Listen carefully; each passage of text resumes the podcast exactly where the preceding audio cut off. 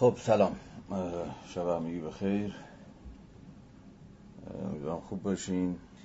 اگر به خاطرتون مونده باشه در روندی که دنبال کردیم رسیدیم به فصل سوم، به فصل مربوط به زحمت، و عرضم به حضور شما که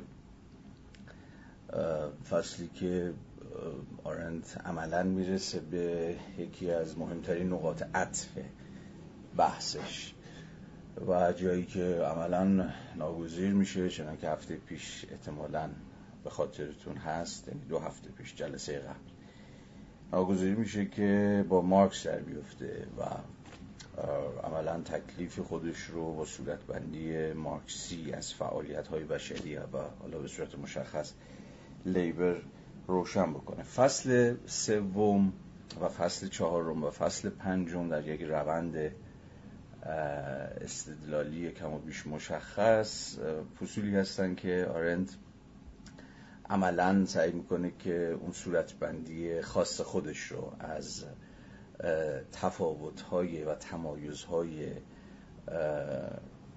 فعالیت‌های بشری رو به صورت مشخص بحث بکنه، یعنی نشون بده که آن چیزی که به شکل کلی اسمش رو میذاریم فعالیت‌های انسانی چگونه در واقع شؤون متفاوتی دارند و عرضم به حضور شما متمایزن از هم دیگه.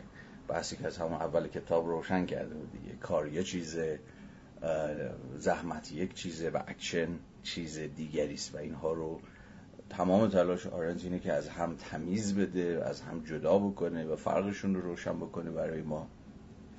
و بعد البته از درون این تمایز که صرفا حالا یه تمایز نظری صرف بی ثمر نیست، یک سری پیامدها و یک سری دلالت‌های سیاسی بکشه بیرون که در ادامه کتاب هرچقدر بریم جلوتر احتمالاً روشن‌تر خواهد شد که این تمایزها اصلاً چه اهمیتی دارن، چرا باید برای من مهم باشه که حالا تمایز لیبر از ورک چیه یا تمایز اکشن از لیبر چیه و این تمایزها چرا مهمن و در واقع آرنت از این تمایزها چی میکشه بیرون. به هر حال این امهات پروژه‌ای است که آرنت برای خودش تعریف کرده. اگه تا اینجا رو پیش آمده باشی، تا اینجا کتاب و حوصلتون کشیده باشی، تا اینجا رو بیا جلو دیگه باید براتون روشن باشه. اما به هر صورت بریم سراغ خود کتاب و فصل زحمت، جایی که در واقع آرنت سعی میکنه که آغازین ترین و طبیعی ترین و ضروری ترین سطح فعالیت بشری رو که همون لیبر باشه به بحث بگذاره و توضیحش بده و تفاوت فهم عصر باستان، مشخصا در واقع دولت شهرهای یونانی رو با فهم مدرن، یعنی یه جورایی از قرن 14 به بعد، از مفهوم لیبر رو بحث بکنه.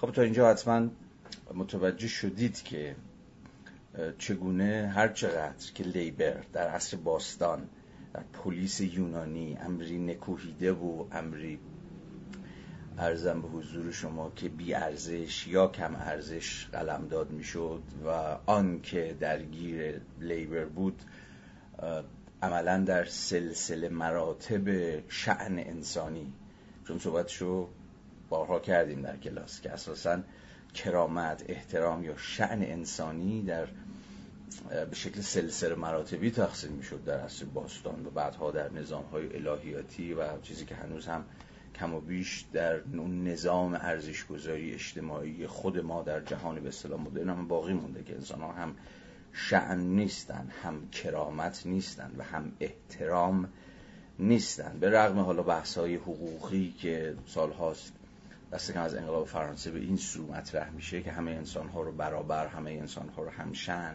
همه انسان‌ها رو هم سنگ قلمداد میکنه. اما در نظام اجتماعی ما، اما عرضم به حضور شما که در نظام توزیع احترام و شأن و کرامت در نه فقط نظم سرمایه‌داری بلکه به واسطه دیگر نظم‌های انسانی این شأن به برابری تقسیم نشده افرادی هستند که زندگی‌های ارزشمندتری دارند و آدم‌هایی که زندگی کمشأن‌تری دارند. یکی از این نکته مهمی، یکی از مؤلفه‌هایی که تفاوت شأن و کرامت انسانی رو توضیح میده جایگاه انسان‌ها در نظام فعالیت‌های اجتماعیه، یا اگر به زبان امروزی تر بخوایم صحبت کنیم جایگاه آدم‌ها در نظام تقسیم کار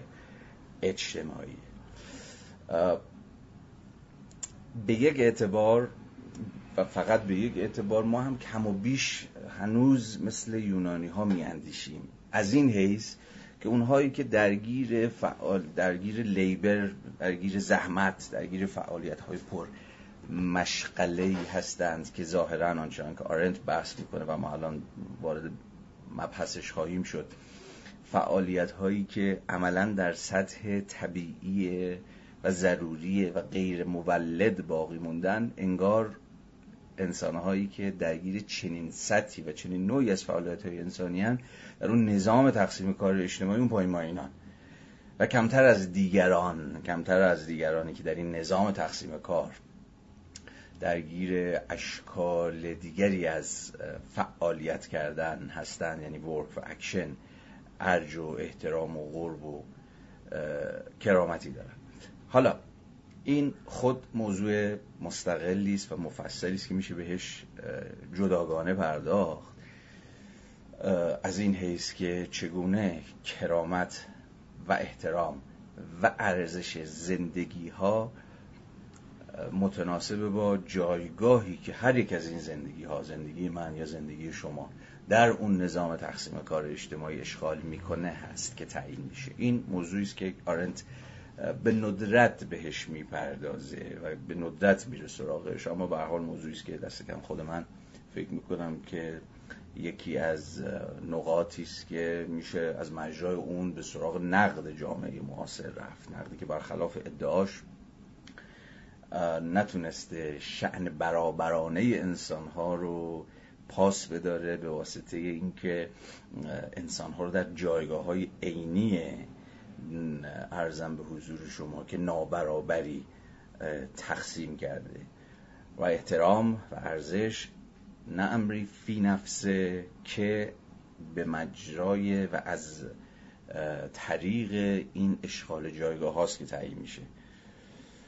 کسانی که درگیر مشاغل دون پایند کمترین احترام، آنهایی که در سلسله مراتب اجتماعی تقسیم کار در سطوح بالاتر قرار گرفتن یا فرادستانن، اونها طبعا واجد بیشترین حد احترام و ارزشمندی زندگی هستند. به هر حال این موضوعی است که شاید از مجرای کارهای آرنت بشه به شکل مستقلی بهش پرداخت، خود آرنت هم حالا جابجا بهش ارجاع میده. اما تا جایی که پیش اومدیم در همون فصل دوم، حالا من دیگه بحثا رو مرور نمی‌کنم چون خیلی خیلی مفصل‌تر از اون چیزیه که مجال مرورش باشه، فقط یه یادآوری کوتاه میکنم و میگذرم و وارد ادامه بحث میشم. و اون این نکته بود که آرنت سعی کرده بود در این فصل سوم که می‌خواست به ما تمایز لیبر از ورک رو توضیح بده، به ما یادآوری کنه که عرضم به حضور شما این تمایز هیچ وقت به شکل صریح، هیچ وقت به شکل روشن و واضح و شفافی در ساحت نظریه‌های سیاسی و اجتماعی و اقتصادی وجود نداشته، اما همین که در نظام زبان ما در تقریبا همه زمان‌ها ما بین لیبر و بین ورک، بین زحمت و بین کار تفاوت قائلیم و این دو شأن متفاوت از فعالیت انسانی می‌دونیم، خود گویای یک تمایز عینی و یک تفاوت واقعی در خود زندگیه.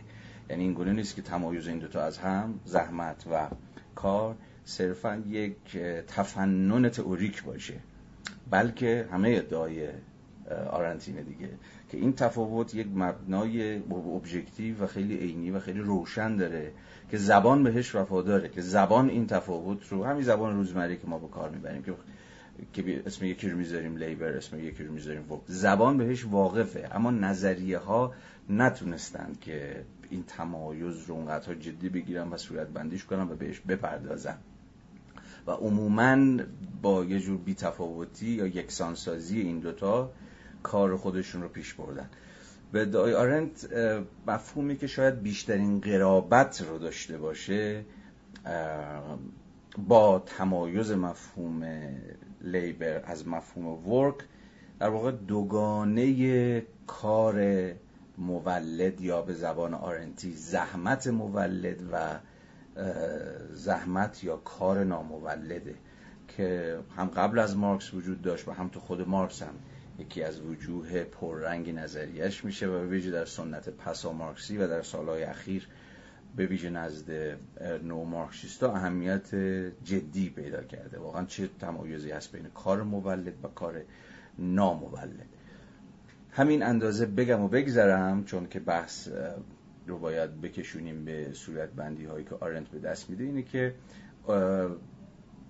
به تعبیر خیلی خیلی ساده شده و مختصر، تمایز این دوتا از هم، تمایز productive labor و unproductive labor، چون که از عنوانش هم برمیاد، اینه که در اولی شما در نهایت با تولید ارزش در هیئت کالاهای عینی و ملموس و ابجکتیو سر کار دارید. یعنی کار مولد ارزش تولید میکنه به معنای اقتصادی کلمه، و این ارزش در هیئت، در قالب کالاهای مشخص عینی نمود پیدا میکنه و ابجکتیوای میشه. اما کار نامولد، اینجا مولد نامولد به معنی خوب و بد نیست، یعنی خیلی بار ارزش گذارانه‌ای دست کم در گام اول نداره. یعنی نباید فکر کنه کار مولد که تولید ارزش میکنه و این ارزش رو در هیئت کالاها یا محصولات یا تولیدات یا هر چیز شبیه به این عینیت میبخشه کار خوبه. بعد کار مولد اون کار بده است که مثلا باید از شرش خلاص شد. فعلا این خوب و بد بودن یا اینجور چیزا رو از ذهنتون دست کم برای دقایقی خالی بکنید، بذاریدش کنار. این تمایزه رو ارزش گذارانه خیلی نفهمید، اجالتا صرفا توصیفی متوجهش باشید. کار نامولد و کار مولد. کار مولد که دیگه توضیح کوتاه دادم و خب طبعا کار نامولد کاری خواهد بود که به معنای دست کم آغازین کلمه ارزشی تولید نمی‌کنه و به تولید یه جور شیء مصرفی یا ارزش مصرفی یا هر چیزی شبیه به این منجر نمیشه. حالا اینکه این تمایز چقدر تمایز درستیه، این تمایز چقدر کار میکنه، این تمایز چقدر مثمر ثمره برای اینکه بتونیم فعالیت طبقات مختلف، اقشار مختلف رو از همدیگه تمیز بدیم، اینها موضوعاتی است که به جای خود باقی است و من الان مجالش رو ندارم و قصدم ندارم که بهش بپردازم، ولی فقط محض این نمونه بگم و بگذرم که فکر میکنم که در جلسه قبلم یه اشاره‌ای در ساحت مثال بهش کردم اما خیلی فرصت نکردیم بس بشیم. کاری که یک معلم انجام میده چقدر میشه از این حرف زد کار درگیری کار مولده. معلم در مقام کسی که آموزش میده کارش پروداکتیو نیست، یعنی که جنبه عینی همین ابجکتیوای شده ای پیدا نمیکنه، در هیئت کالاها خودش رو نشون نمیده و عرضم به حضور شما که به این اعتبار ارزش تولید نمیکنه. اما کار مثلا فرض بفرمایید که یک نجار یک کار مولده از حیث اینکه در پروسه، در فرایند تولید در نهایت قرار که به تولید کالای مشخصی، حالا میخواد میز باشه، صندلی باشه یا هر چیزی شبیه این منجر میشه. یعنی همین اندازه میشه نشون داد که تمایز این دوتا هیچ ربطی به تمایز خوب و بد نداره. کار مولد کار خوب، کار نامولد کار بد. امروز در بحث اقتصادی که رایجه، مثلا میگن در ایران فعالیت‌های نامولد اقتصادی مثلا دست بالا رو گرفته، عموما به همین فعالیت‌های در حوزه سرمایه مالی، نمیدونم دلالی و بورس و نمیدونم اینجور چیزا این بحثا کشیده شده. من الان با اون با تنینه و با دلالت‌های متأخر مفهوم کار مولد کار نامولد کاری ندارم. بیشتر میخوام که حواستون به اون تنینی باشه که این مفهوم به ویژه در قرن 19 یعنی در زمانی که مارکس مینوشت ایجاد میکرد و اون تنین معنایی رو که بازتاب میداد در قرن 19. اما حواستون باشه که همین چیزی بود که من الان اشاره کردم. اما دیدیم که خود مارکس یه ذره که میرفتیم جلوتر این تمایز کار مولد نامولد رو خودش سست میکرد و خودش زیرابش رو میزد. از این حیث که نشون میداد که مثلا همون مثال معلم رو که در نظر بگیریم، درسته که کارش کار بیواسطهش، کاری که از خودش سر میزنه، نامولده، به تولید ارزش عینی مشخصی در قالب تولید این کالا یا اون کالا منجر نمیشه، اما از قبل این کار نامولد شما انبوهی از در واقع تولیدات رو دارید، کتاب‌هایی که منتشر میشن، نمیدونم مدارسی که ساخته میشن، مؤسسات آموزشی که شکل میگیرن و یک اتفاقا در همون کار نامولد هم شما میبینید که دست کم به شکل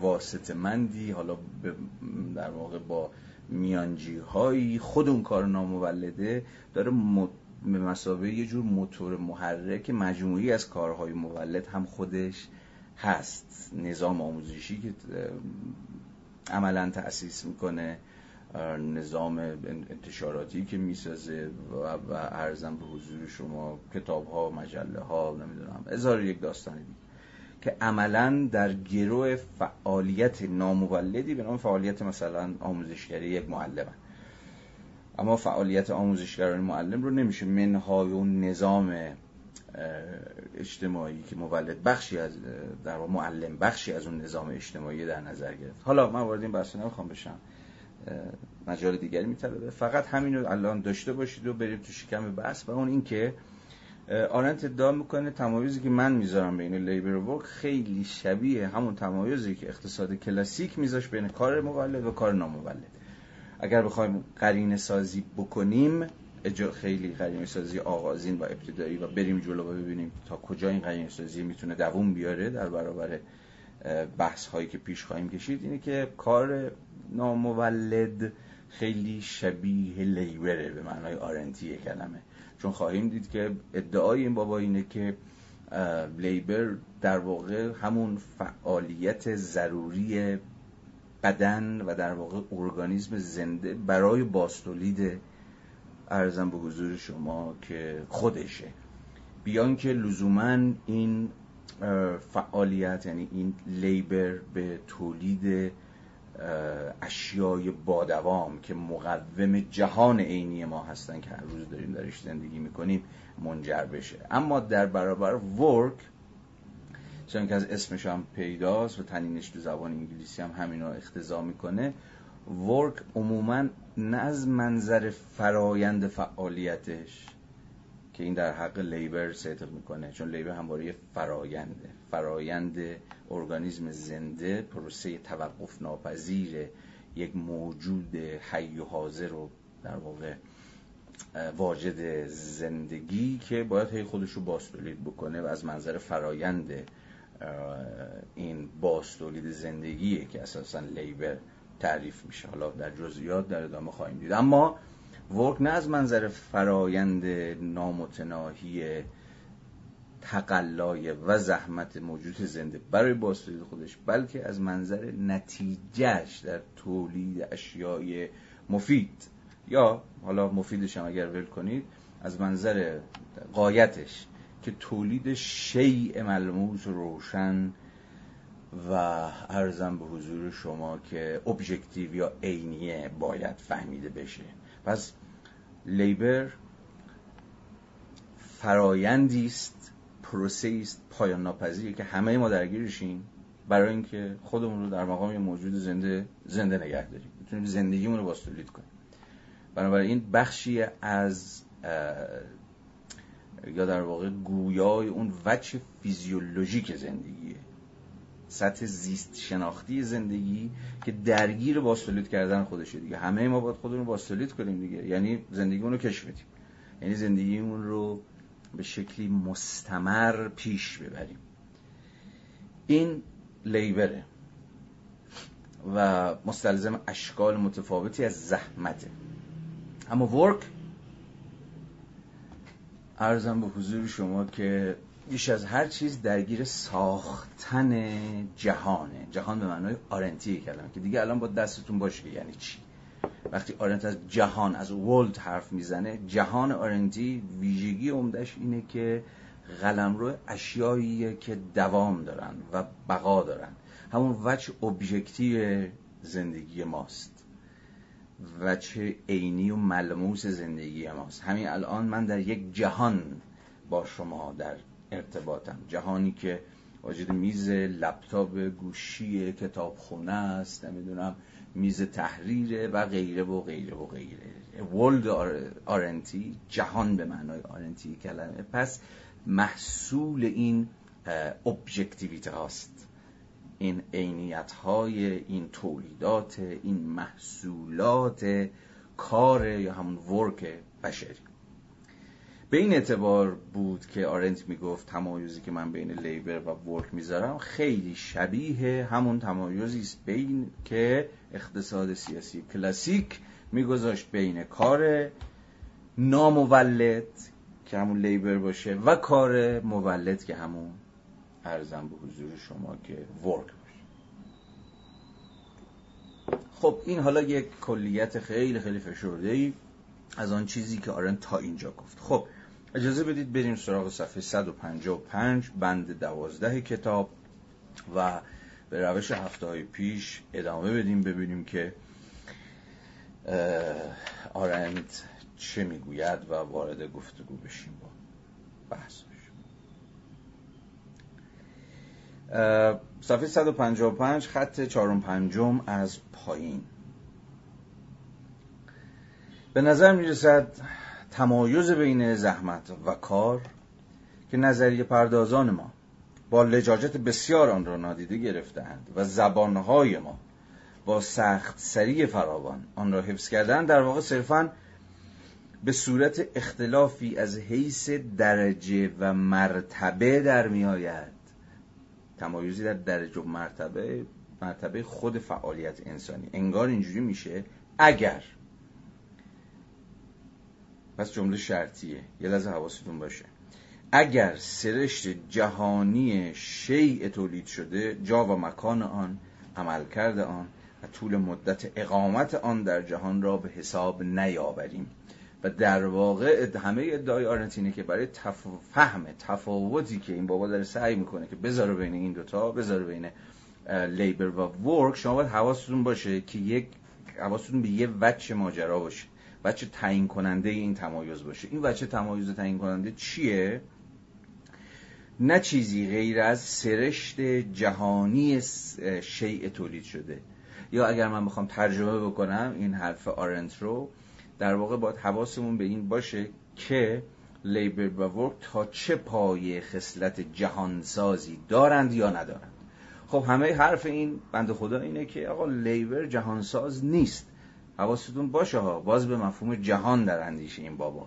به هر حال با هر فیلسوفی که دارید کار میکنید، میخونید، فکر میکنید، باید حواستون به اون ترمینولوژیش، به اون قاموس زبانیش باشه دیگه، که مفاهیم مثلا یه مفهوم خیلی آشنایی مثل ورلد یا همون جهان تو آرنت چجوری داره کار میکنه، اصلا دلالتش چیه، و حواستون به این نباشه ناگهان یه جمله خیلی اتفاقا ساده به نظرتون خیلی عجیب غریب و مثلا رازآمیز و اینجور چیزا میاد. اصلا دیگه حرفی من خب خیلی ساده است.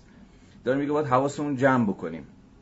تمایزی که من میخوام بین این دوتا بذارم از وجه جهانسازانه شونه. از حیث اینکه چقدر لیبر یا فعالیتی که میتونیم اسمش رو بذاریم لیبر خصلتی جهانساز داره، و جهانساز بودن یعنی اینکه آیا جا و مکانی از آن خود در این جهان داره یا نه، دود میشه و به هوا میره، یا گذراتر و شکننده تر و سیالتر از اون چیزی که اصلا بتونه جایی در جهان برای خودش دست و پا بکنه، یا از اون چیزتر، روشنتر و عینیتر، عمل کرده آن و طول مدت اقامت آن در جهان.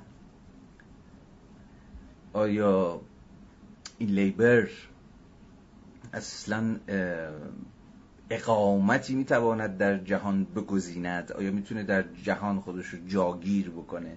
آیا میتونه در جهان باقی بمونه یا نه فعالیتی است که به یک اعتباری اصلا عینیتی پیدا نمیکنه که بخواد جا و مکانی از آن خود داشته باشه، گذراتر و سیالتر و عرضم به حضور شما که شکننده تر از اونه که اصلا بتونه در جهان باقی بمونه، حالا برخلاف کار که خدمتتون عرض کردم.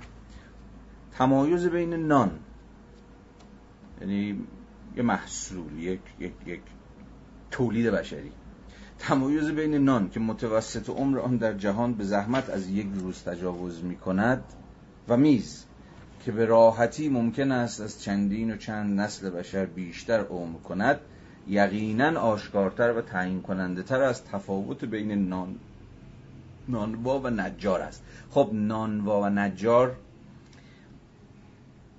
تمایزشون شاید در گام اول تمایز روشنی نباشه، هر دوتا درگیر اشکالی از ورکن دیگه، یا ظاهراً در گام اول به نظر میرسه که هم نانوا هم نجار درگیر ورکن، چون فعالیتشون در نهایت داره منجر به تولید شیء ملموس و روشن و واقعی و بالفعلی میشه که سهمی از زندگی روزمره هر یک از ما داره.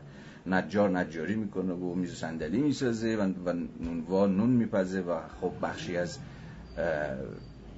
سبد معیشتی روزمره خیلی از ماها رو داره تامین میکنه. اما تمایز این دوتا اونقدر جدی نیست که چون جفتشون درگیر ورکن، تمایز این دوتا اونقدر جدی نیست که بین ابژه هایی که دارن تولید میکنن تمایز هست. ابژه با دوامی که ابژه‌ای که بخشی از جهان عینی ماست و بقا و دوام داره در جهان، نجار، و نانوایی که محصولش در همون لحظه‌ای که تولید میشه باید مصرف بشه، وگرنه اگر مصرف نشه میگنده، فاسد میشه و هیچ. یعنی خود این زمان اشیاء میتونیم از یه چیزی صحبت کنیم مثلا فوق‌العاده بحث جذابی میتونه داخلش در بیاد. فکر می‌کنم میشه به، یعنی آرنت از این تعبیر استفاده نمی‌کنه، من دارم به این تعبیر فکر می‌کنم. زمانی، زمان اشیاء، اشیایی که اشیا هم زمان دارن از حیث قدمتشون یا از حیث مصرف پذیریشون. اشیایی هستن که زمانشون یا زمان مصرف پذیریشون بسیار کوتاهه و به این معنا و به زبان آرنتی سهم بسیار کوچکی در ساختن جهان ما داره. اما اشیایی هستن که به واسطه باز زمان مصرف پذیریشون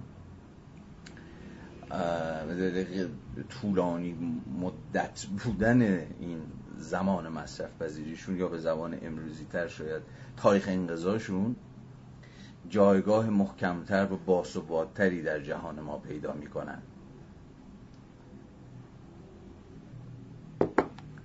حالا ادامه بدیم ببینیم که آرنت می‌خواد به کجا برسه از حیث چیزی که تأکیدی که هی رو این تفاوت و تمایزه می‌خواد بگذاره. بنابراین معلوم می‌شود که اختلاف غریب میان زبان و نظریه که در آغاز متذکر آن شدیم اختلافی است بین زبان جهان مدار و عینی که با آن تکلم می‌کنیم و نظریه‌های انسان مدار و سوبژکتیوی که در تلاشمون برای فهم به کار می‌بریم. هم تمایز زبان و نظریه، همون تمایزی که ابتدا هم گفتم دیگه. زبان ما تمایز بین لیبر و ورک و زحمت و کار رو به رسمیت میشناسه چون دو تا مفهوم برای اینا داره، ولی نظریه نتونسته به این تمایز فکر کنه. همون بحثی که آرنت در همون ابتدای فصل 3 بهش اشاره میکنه. آنچه به ما میآموزد که چیزهای جهان، چیزهایی که ویتا اکتیوا، همون زندگی عملی، در میان آنها سپری میشود، سرشتی بسیار متفاوت دارند. کل حرفش اینه، لازم دقت بکنید اینجا حرفی که میخواد بزنه و توجهی که میخواد در اینجا در این صفحات جلب بکنه در واقع سرشت متفاوت خود چیزهاست، سرشت متفاوت خود اشیاست که چقدر این اشیای دور و بر ما که همشون محصولات بشری هستند مستقیم یا غیر مستقیم سرشت متفاوتی دارن و این سرشت متفاوتشون برای آرنت از حیث جهانمندیشون اگه بخوام، یا جهانساز بودنشون اگه بخوام همچنان به زبان خودش صحبت بکنم، یا باز به زبان ساده تر این تفاوت سرشت میون اشیاء از حیث زمانمندیشونه، اینکه چقدر زمان دارن برای اینکه در جهان باقی بمونن یا نه بی زمانن، یعنی یه سیسی که خیلی کوتاه میان به جهان و هنوز نیامده دود میشن و به هوا میرن. همون تاریخ انقضا رو از به خاطر بیارین، خب انبوهی از اشیایی که دور و بر ما رو گرفتن تاریخ انقضا دارن، همون زمان مصرف پذیری دارن، یعنی همون زمانی که میتوانند در جهان ما باقی بمونند. بعد از اون دیگه یا مستهلک میشن یا فرسوده میشن یا فاسد میشن یا هر چیزی شبیه. و اشیایی که تاریخ مصرف ندارن، اشیایی که تاریخ مصرف ندارن، انگار که همیشه بخشی از انگار که قراره بخشی از جهان برای ابد باقی بمونن. یا دست کم چنین سودایی دارن. پس دوباره برگردیم به خود این بابا. سرشتی بسیار متفاوت دارن، همون چیزهای جهان، و محصول انواع کاملا متفاوتی از فعالیت‌ها هستند، نه نظریه بلکه زبان و تجربه‌های بشری اساسی نهفته در بن آن میتونه به اینها فکر کنه. پس آرنت داره چیکار میکنه؟ از قبل جلب توجه ما به تفاوت بین سرشت یا همون ماهیت، همون نیچر اشیای جهان، ما رو به تفاوت میان فعالیت‌های بشری هدایت میکنه. به زبان باز ساده تر، تمایزی که وجود داره بین اشیا، نه اشیایی که با هم دیگه متفاوتن به همون اعتباری که سخنش رو پیشتر در واقع راجبش پیشتر سخن گفتم، از حیث دوام و بقاشون، از حیث زمان مصرف پذیریشون، از حیث که چقدر میتونن در جهان ما جا و مکانی برای خودشون دست و پا بکنن و مقیم جهان ما بشن. تمایزی که آرنت از این حیث بین اشیا میگذاره در واقع ما رو هدایت میکنه به تفاوت بین خود فعالیت هایی که منجر به تولید اشیای با دوام و ساختن جهان میشن و فعالیت هایی که عرضم به حضور شما که سهم روشن، واضح و عینی در ساختن جهان ایفا نمی کنن، یا دست کم به زمین بابا ایفا نمی کنن. محصولات کار و نه محصولات زحمت به عنوان بخشی از جهان پایداری و دوامی را که بدون آن اصلا وجود هیچ جهانی ممکن نمی بود تضمین می کنند. درون همین جهان اشیای با دوام است که کالاهای مصرفی را پیدا می کنیم که زندگی به واسطه آنها توان بقای خودش را تضمین می کند. این اشیا که بیوقفه مصرف می شوند، اشیایی که بدنمان به آنها نیاز دارد و زحمت بدن آنها را تولید می کند، اما فاقد پایداری و ثباتی از آن خودشان هستند، در محیطی از چیزهایی که نه مصرف بلکه استفاده می شوند و در حین استفاده به آنها خو می گیریم و عادت می کنیم، پدید می آیند و ناپدید می شوند. خب باز یه تمایز دیگه داره این بابا میذاره بین مصرف کردن و استفاده کردن. تمایزی که این آدم داره میذاره بین مصرف و بین استفاده، همون تمایز بین اشیای با دوام و اشیای ناپایداره. اقلام مصرفی یا کالاهای مصرفی، یه ذره به زندگی روزمره خودتون هم رجوع بکنید. امروز وقتی کالای مصرفی حرف میزنیم، عموما از کالاهایی داریم حرف میزنیم که عرضم به حضور شما باید در یه زمان مشخصی مصرف بشن. اگر این مصرف اتفاق نیفته، همون گن میزنن، فاسد میشن، تباه میشن یا هر چیزی شبیه این. اقلام مصرفی به این معنی که آرنت داره اینجا به کار میبره، همون اشیای گذران، همون اشیایی هستن که خیلی سهم چیزی با دوامی در زندگی ما چیز نمیکنن، سهم با دوامی ندارن و سهم با دوامی اشغال نمیکنن از جهان ما. در برابر اشیایی که ما ازشون استفاده میکنیم، نه اینکه مصرفشون میکنیم، ظاهرا مصرف با یه جور غایت و انتها سرکار داره که باید مصرفش کنی وگرنه وقتش تموم میشه، تاریخ انقضاش میرسه و هیچی دیگه کارش تمومه. ولی چیزهایی که میشود ازشون استفاده کرد، یعنی ارزش استفاده دارند، گویا با روند پایدارتری تعریف میشن. شما از یک چکش استفاده میکنید بارها و بارها، ولی ماست سر سفرتون رو مصرف میکنید. نه؟ حتی تو زبان روزمره ما تفاوتی بین مصرف کردن و استفاده کردن قائلیم، گرچه در گام اول به نظر می‌رسید دو یکی ان. خب مصرف و استفاده مگه چه تفاوتی میتونن با هم داشته باشن؟ اما اگر از این چشمی که آرنت داره ازش حرف میزنه به قضیه نگاه بکنیم، اون موقع دیگه اقلام مصرفی به واسطه همون تاریخ انقضا داشتنشون، به واسطه که زودتر باید مصرفشون کنید تا تمام نشدن، تا فاسد نشدن، با اقلامی که میتونیم بارها ازشون استفاده بکنیم، که این تمایز از این حیثه که ساخته میشه. حالا هر یکی دیگه از حرفاش هم باز اینجا اینه که از مجرای استفاده از اشیای با دوامه که خیلی از اقلام مصرفی ما اصلا ساخته میشن. یعنی هر کدوم از اینها سطوح متفاوت نه فقط فعالیت بشری، بلکه سطوح متفاوت خود اشیای بشری در جهان انسانی ما هستند.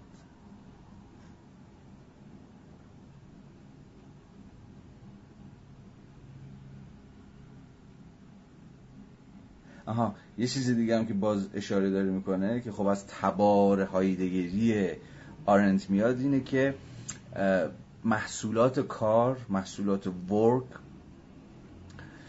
به اعتبار دوام و بقاشون بخشی از اصلا فهم مألوف و روزمره ما از خود جهان رو شکل میدن. ما به این اشیا خو میکنیم، با خیلی از این اشیا سر میکنیم، خیلی از این اشیا اصلا به بخشی از هویت ما تبدیل میشن. نه مثلا فلان ظرف بشکنه، مثلا قلب شما میشکنه. یعنی این اشیا خصلت جهانسازیشون اینه که به یک معنایی حتی به خود این جهان دارن معنا هم میبخشن. بخش در واقع این خو گرفتن ما به جهان، این که هر روز وارد جهان آشنایی میشیم که چیزهاش رو میشناسیم، چیزهاش برای ما آشنا هستند، دقیقاً به اعتبار باز همون دوام و بقاشون در این جهان. این که اشیایی نیستن که امروز میان و فردا دیگه نیستن، بلکه قراره جا و مکانی پیدا بکنند و هر روز همونجا باشند یا کم و بیش همونجا باشند، و به این اعتبار چنانکه این بابا میگه به آنها خو میگیریم و عادت میکنیم به اشیایی که از قبل فعالیت کار تولید میشن. ولی لیبر جهان آشنایی برای ما نمیسازه. نفس فعالیت خود بدنه در مقام یک فرایند، حواستون باشه، که باید منو زنده نگه بدارد، مستقل از این که اصلا چه با دوامی تولید بکنه یا نکنه. در این مقام آنها جهان را، همون اشیای با دوام، در این مقام آنها جهان را برای من محیطی مألوف و آشنا می سازند و عادات و رسوم مراوده میان انسانها و اشیاء و نیز بین خود انسانها را در آن پدید می آورند. اشیای مورد استفاده، نه اشیای مصرف شده یا همون اشیای مصرفی، برای جهان انسان همون حکمی را دارند که کالاهای مصرفی برای زندگی انسان دارد. خب یه لحظه حواستون باشه. پس ببینید الان باز ما یه تمایز داریم. اشیای استفاده شدنی، اشیای برای استفاده و اشیای برای مصرف. آرنت میگه تفاوت این دوتا سطح ابژکتیو جهان ما مهمه. اشیای مصرفی داره میگه که همون حکمی رو برای ما دارند، اشیای مصرفی در واقع اشیای مصرفی برای زندگی انسان اهمیت دارن. زندگی اینجا حالا کلمه مهمی میشه، خود لایف، زنده بودن، برای ارگانیسم زنده. اینجا اصلا زندگی همون لایف، همون حیاته. تمایزی که دو هفته پیش هم من اشاره کردم به دو سطح لایف، سطح حیات، سطح فیزیولوژیکی که آقا به حال یه موجود فیزیولوژیک و ارگانیستی هستیم دیگه، این باید یه جوری خودشو تداوم بده، جوری باید خود زنده بمونه. اما همه زندگی که زنده بودن نیستش که، نه، ظاهرا سطح دیگری از زندگی وجود داره که ارزم به حضور شما الا فراتر، عالیتر یا ارزش داورانه هم که نگاه نکنیم، متفاوت از سطح صرف زیستی ماجراست، متفاوت از حیات صرف همین زنده بودنه که یونانی ها این رو با این تمایز رو از قبل تفاوتی که بین زوئه و بایاس قائل بودن سعی می‌کردن صورت بندی بکنن. زوئه همون، حالا یه چند صفحه دیگه هم دوباره بهش میرسیم با صورت بندی دیگه در خود کار آرنت. زوئه همون زندگی حیوانیه، زندگی فیزیولوژیکه، همون سطح ارگانیستی زندگیه که بین بنده و دیگر حیوانات و دیگر نباتات و دیگر گیاهان هم مشترکه، یعنی زندگی به عالی ترین معنای، ببخشید به فراگیرترین و کلی ترین سطح کلمه است. و بایاس اون زندگی یا اون فرمه، اون شکله، اون قالبه، اون هیئت زندگی انسانی و مشخصا انسانی که دیگه به صرف حیات صرف بسنده نمیکنه. حالا این بحثی که کردم چه ربطی به اینجا داره؟ آرنت میگه که این تمایز بین زوئه و بایاس، سطح تمایز بین حیات صرف و زندگی ارزم به حضور شما که عالی‌تر انسانی که دیگه اونجا سطح معنا و اینجور چیزا شکل میگیره، معنای زندگی و فلان اینها شکل میگیره که در سطح حیات صرف اصلا معنا و پنا مهم نیست، بدن باید زنده بمونه دیگه بدون اینکه معنای باشد یا نباشد. میگه این تمایز تمایزی است که در سطح خود اشیا هم وجود داره. اشیای مصرفی، اشیایی که ما باید مصرفشون بکنیم، برمیگردن به زندگی انسانی، برای زندگی انسانی مهمن، چون که زندگی انسانی زندگیه دیگه، به هر حال زندگی که باید زنده بمونه. و این اشیای مصرفی بخشی از همون مثلا فرض کنید سبد خانوار هر یک از ما هستند برای اینکه این زندگی انسانی بتونه در سطح حیات صرف به بقای خودش ادامه بده، نه؟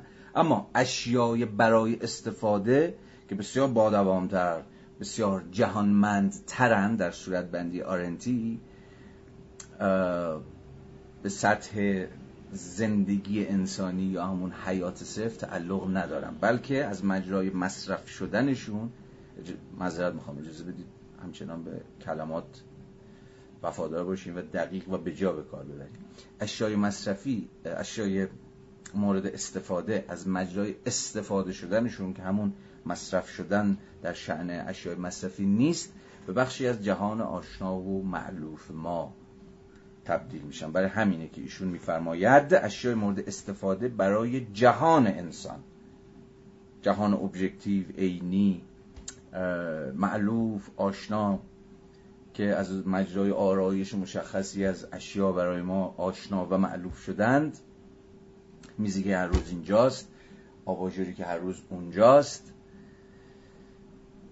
که میشه جهان من، جهان شخصی من، خانه من، شهر من یا هر چیزی دیگر، اینها اشیای مورد استفاده اند که دوام و بقای جهان من رو تضمین میکنند.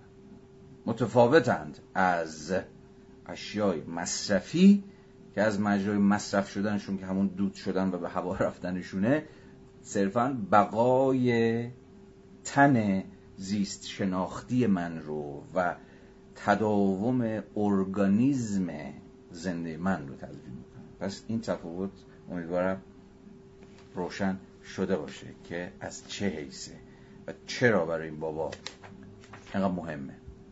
صفحه 157 پاراگراف دوم لطفاً. تمایز از هر دوی اینها، کالاهای مصرفی و اشیای مورد استفاده، خیلی جالبه اینجا وقتی آرنت میخواد بگه مصرف کالا، وقتی میخواد از مصرف حرف بزن میگه کالاهای مصرفی که اصلا کالا رو با بچه مصرف پذیریش توضیح میده، و وقتی میخواد از استفاده کردن سخن بگه، از کانسیوم کردن، مصرف کردن و یوز کردن به معنای استفاده کردن، از اشیا حرف میزن. حالا این تمایز گوشه ذهنتون باشه دیگه. متمایز از هر دو اینها، کالاهای مصرفی و اشیای مورد استفاده، سرانجام چیزی هست به نام محصولات عمل و سخن که با هم ساخت و بافت روابط و امور بشری را تشکیل میدن. خب بحث چیه؟ لیبر داشتیم، ورک داشتیم و اکشن داشتیم، نه؟ تا اینجا به ما یه چیزایی گفت آرنت، این بود که آقا لیبر به عرضم به حضور شما که تولید کالاهای مصرفی ختم میشه، یا اصلا بخشی از فرایند مصرف کردن خود ارگانیسم زنده است لیبر. کار اما به تولید اشیای مورد استفاده یا همون بادوام و فلان و فلان ختم میشه. یعنی هر یک از اینها به هر حال محصولی باید داشته باشه دیگه، یا یه جنبه به هر حال عینی فارغ از دوام و بقاش پیدا میکنه هر یک از این سه سطح بیتا اکتیوا به معنی آرنتی کلمه. خب حالا سوال اینه کنش که هنوز بهش نرسیدیم، کنش هر چقدر جلوتر میریم مثل بقیه مفاهیم بیشتر و دقیقتر و روشنتر خواهد شد، اما تا همین اندازه‌ای هم که راجع به کنش میدونیم میتونیم بپرسیم خب کنش چی میسازه، یا اصلا آیا کنش چیزی میسازه، یا به تعبیر دیگه آیا کنش اصلا محصولی داره. لیبر که دیدیم چیزی شبیه محصول از خودش باقی میگذاره، همون کالاهای مصرفی به رغم همه ناپایداری و بیدوامیش، امروز میاد فردا میردش. کار هم که یا همون ورک هم که اساساً به دلیل خصلت جهانسازش قراره که حالا حالاها در مقام نتیجهش در هیئت اشیا و چیزهای دیگر در جهان باقی بمونه. اما کنش چی؟ خروجی کنش چیه؟ آیا کنش هم محصولی میده؟ یا نه کنش فاقد محصوله اساسا. خب حالا بریم جلو. متمایز از هر دو اینها، کالاهای مصرفی محصول لیبر و اشیای مورد استفاده محصول ورک، سرانجام چیزی هست به نام محصولات گذاشته داخل گیومه. یعنی مطمئن نیستیم که محصولات واقعا محصولات باشن. محصولات کنش و سخن، همون اکشن، که با هم ساخت و بافت روابط امور بشری را تشکیل میدن. آنها به خودی خود نه تنها فاقد کیفیت محسوس و ملموس اشیای دیگرند، یعنی محصولات کنش خیلی کمتر از کالاها یا اغلاب مصرفی و خیلی خیلی کمتر از اشیای مورد استفاده ملموس و روشن و عرضم به حضور شما که محسوس میشن، یعنی عینیتی پیدا نمیکنن، بلکه حتی کمتر از آنچه برای مصرف تولید میکنیم دوام دارن و بی‌ثمرتر از این تولید دادن. یعنی انگار اکشن خیلی بی‌دوامتر از ورک و عرضم به حضور شما که خیلی بی‌دوام‌تر از لیبره محصولاتش. واقعیت آنها، واقعیت سخن یا کنش، کاملا در گروه تکثر بشری، در گروه حضور پیوسته دیگرانی است که میتوانند ببینند و بشنوند و بنابراین قادرند بر وجودشان شهادت دهند. از اینجا به بعد آرنت داره توجه ما رو به این جلب میکنه که درسته که اکشن محصول عینی و ملموسی به جا نمیگذاره. فرض کنید که سخن گفتن من با تو، همین کاری که الان من مثلا اینجا دارم میکنم، محصول عینی و ملموسی ظاهراً بر جا نمیگذاره و در همون لحظه ادا شدنش دود میشه و به هوا میره. گرچه البته امروز میتونیم از این حرف بزنیم که به واسطه قابلیت رکورد کردن، اصلا رکوردینگ یه جور ثبت دیگه، یه جور دوام بخشیدن به کنش سخن گفتن منه. یادم اصلا پارسال که من این چیزو کلاسای همین لایو اینجا شروع کرده بودم، یکی از بحث این بود که آقا چرا مثلا در سیو نمیشه، نمیدونم چرا فقط لایوه، چون آی جی تی وی امکانش مثلا نبود تو این ماسمسکه، تو این اینستاگرام. یعنی سخن بر سر چی بود؟ بر سر این بود که آقا یعنی اگه حرفو نشنیدی دیگه تموم شد رفت، یعنی دوام و بقای انگار دیگه این حرف نداشت. گرچه حالا یه راهی بعدم برای سیف کردنش پیدا کردیم، ولی وقتی سیو نمیشه یعنی چی؟ یعنی بقایی نداره. یعنی اگر دیدی در اون لحظه اونجا بودی و بحثو دنبال کردی و فلان دنبال کردی و حالا البته بعدها شاید بتونی به یادش بیاری یا بهش فکر کنی هر چیز شبیه می، ولی در غیر این صورت دون میشه و به هوا میره. اما به هر حال فارغ از این ماجرای سیف کردن که تلاشی است برای بقا بخشیدن و دواممند کردن کنش‌های انسانی ما که خب به واسطه قابلیت‌های تکنولوژیک و اینها اتفاق افتاده، آرنت در از این حرف میزنه که درسته که همین کنش عینی و ملموس و اینها نمیشه در هیئت محصولات مشخصی برخلاف لیبر و به مراتب برخلاف ورک، اما یه چیزی هستش که یک وجهش هستش که اون رو به جهان انسانی ما همچنان ربط میده، از اینکه دود بشه و به هوا بره، گرفتار فراموشی بشه، گرفتار نسیان بشه، نجات میده. و اونم چیه؟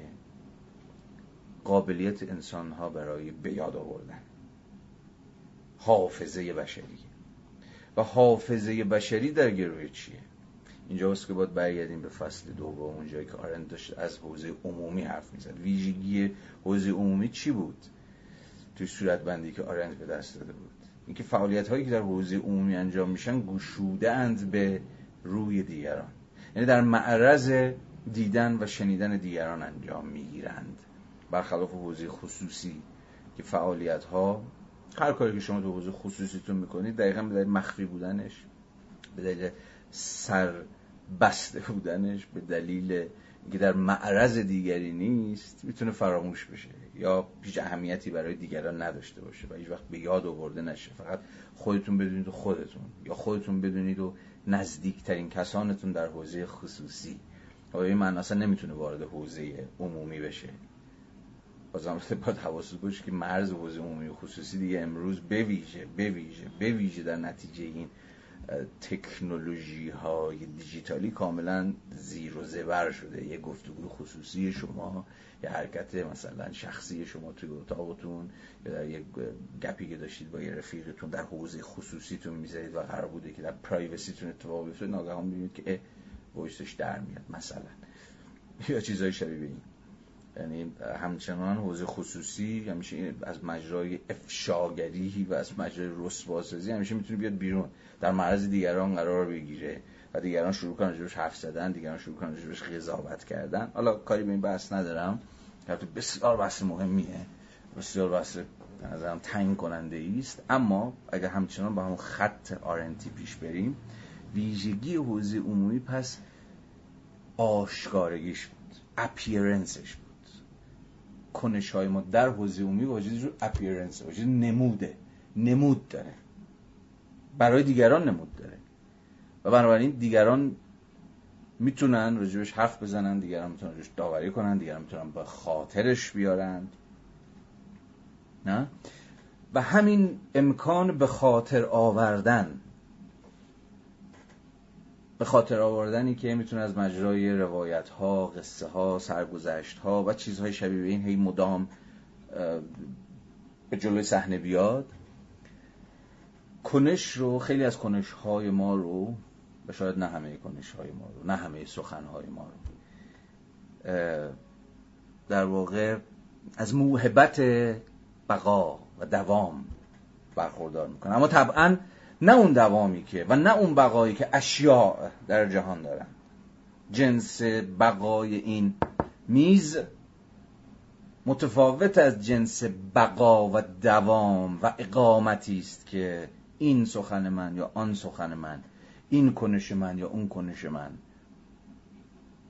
ازشون برخوردارن. امروز میتونیم صحبت کنیم، امروز میتونیم فکر کنیم به این که سخنان ما کجا عینیت پیدا میکنن یا چجوری باقی میمونن، کنش هایی که ما کردیم چجوری همچنان ردشون در جهان باقی میمونه.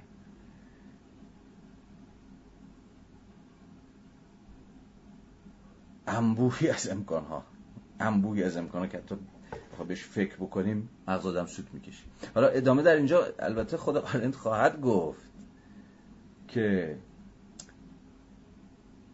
اکشن هایی که از ما سر میزنه، سخنانی که از ما سر میزنه، عرضم به حضور شما که از مجرای راه‌های بسیاری، از مجرای وسایل بسیاری، به ویژه وسایل امروز دیگه انبوهی از وسایل هست که سخنان ما رو ثبت میکنن، سخنانی که شاید تا دیروز باد هوا بودن، میگفتی در هوا پخش میشد و فراموش میشد و فقط ممکن بود از مجرای یادآوری، اگر در حوزه عمومی ادا شده باشن، به خاطر آورده بشن، از مجرای تبدیل شدنشون به یه روایتی که مثلا چهره به چهره یا حتی نسل به نسل منتقل بشه. ولی امروز از مجرای وسایل ارتباطی، خیلی از کنش‌های ما و سخنان ما، عرضم به حضور شما که نه تنها دوام پیدا میکنن بلکه تکثیر میشن، نه تنها تکثیر میشن بلکه جهانی میشن.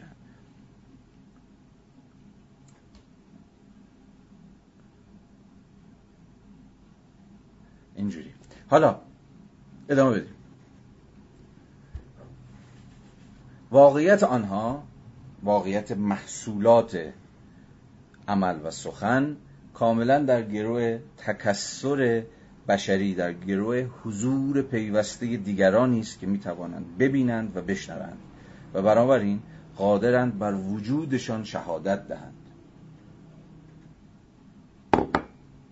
بر وجودشان شهادت دهند. این مفهوم شهادت بسیار مفهوم مهمیه و بسیار تعیین کننده است. اصلا شما به بار مفهوم شهادت دادن تا روند حقوقی قضایی جنون لازم فرض بکنید. وقتی کسی در دادگاه شهادت میده که من اون لحظه اونجا بودم و دیدم، حالا هر چی، یک قتل رو دیدم، یک حرف رو دیدم، عرضم به حضور شما کاری که از فلان کسک سر زده بود رو دیدم، در واقع این شهادت دادن، شهادت دادن به بقای کنش یا سخن دیگه، از مجرد همون یادآوریه. عمل کردن و سخن گفتن هنوز جلوه های بیرونی زندگی بشری هستند. یعنی به هر حال کنش یا عرضم به حضور انور جنابالی که سخن هنوز وجه بیرونی دارن، هنوز یعنی هنوز چیه؟ همیشه وجه اکسترنالایز، به نظر هنوز اینجا آرند بی خود به کار بود، همواره وجه اکسترنالایز دارن، یعنی خارجیت پیدا میکنن. سخن من دهنم که خارج میشه چیز میشه دیگه، نه، جنبه بیرونی پیدا میکنه، یعنی در معرض شنوایی کسی قرار میگیره و اون میتونه به شهادت بده یا میتونه به یادش بیاره بگه آقا این حرفو زدی یا این کارو کردی و اون حرف گم نشه در تاریخ، در گذشته یا هر چیزی، تمام احضار بشه در لحظه اکنون، نه؟ پس عمل و سخن همچنان هر چقدر هم که مسئله خیز باشه دوامشون و بقایشون در جهان، اما همچنان از مجرای بیرونی بودنشون، خارجیت یابیشون هم به خاطر بیاد دیگه، حرفی که در من خارج میشه، کنشی که از من سر میزنه و دیگرانی هستند که میبینن و میشنون و بهش اشاره میکنن، ببین آها اینو گفتی یا این کارو کردی و هر چیزی شبیه این. بخشی هم از حوزه پدیداری، بخشی هستن از اسپیس آف اپیرنسی که هفته پیش روی صحبت کردیم، فضای نمود، فضای پدیداری، نه، فضای آشکارگی. اما حالا ناگهان اینجا آرنت یه لحظه ویتا اکتیوا رو میذاره کنار، فعالیت هایی که همشون به هر حال جنبه بیرونی دارند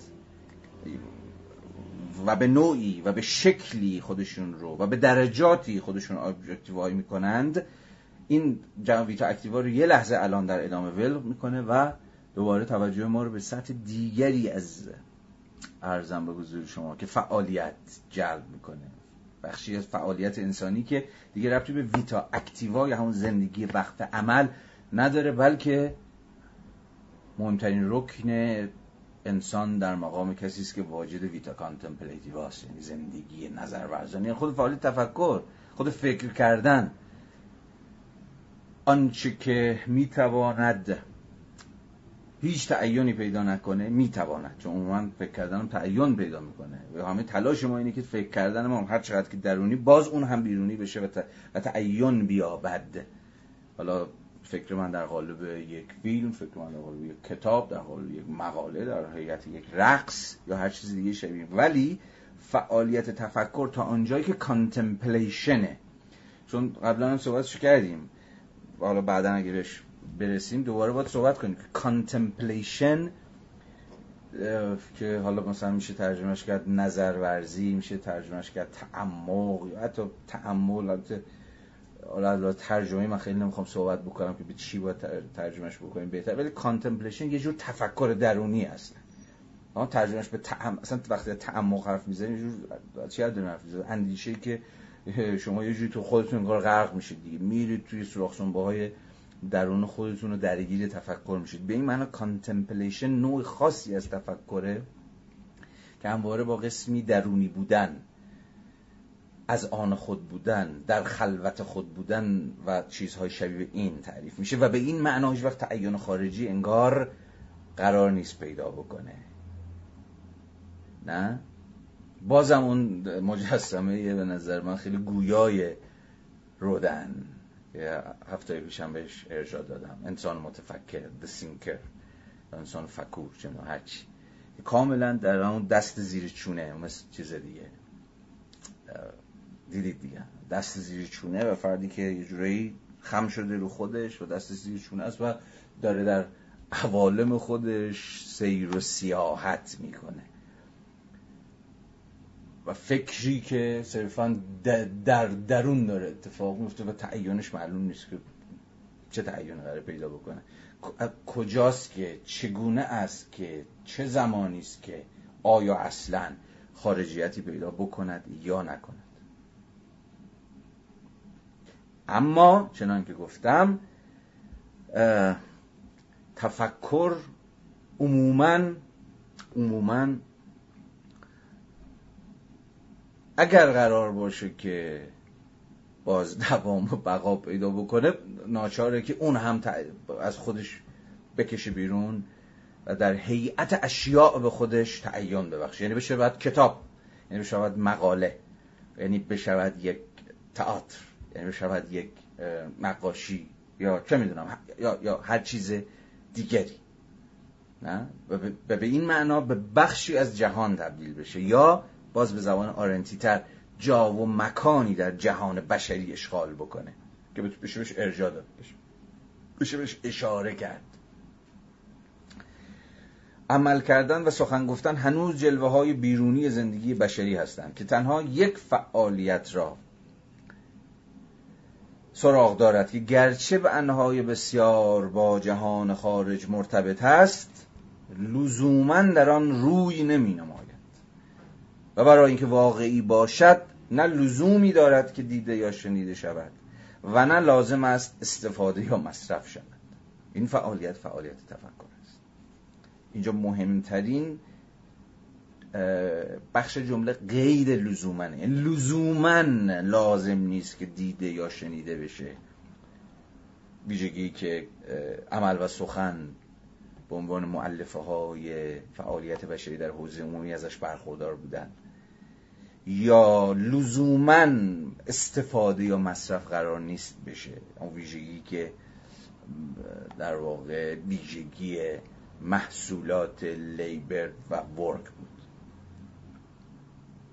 با این حال یعنی از جا حالا قید لزوماً دیگه میره کنار، لزوماً قرار نیست فلان و فلان باشه، اما با این حال عموماً اتفاق میفته یا عموماً سودای ما اینه که سودای هر یک از ما، حالا به دلیلی که میخوایم نامی از ما باقی بمونه یا به این اشتیاق که شناخته بشیم به همون ارجاع داده بشه، بعد از مرگم همچنان ناممون سر زبونها بیفته یا اثری بر جهان بگذاریم، به هر میلی، به هر سودایی، به هر وسوسه‌ای، به هر حال فکر هم همواره از درون بودگی خودش میخواد خارج بشه و به این معنی به خودش خارجیت ببخشه. با این حال عمل، سخن و تفکر که دیدیم ناپایدارترین فعالیت‌های بشری اند به اعتبار اینکه کمتر از اقلام مصرفی و اشیایی که قرار استفاده بشند جنبه محسوس و ملموس پیدا می‌کنند، با این حال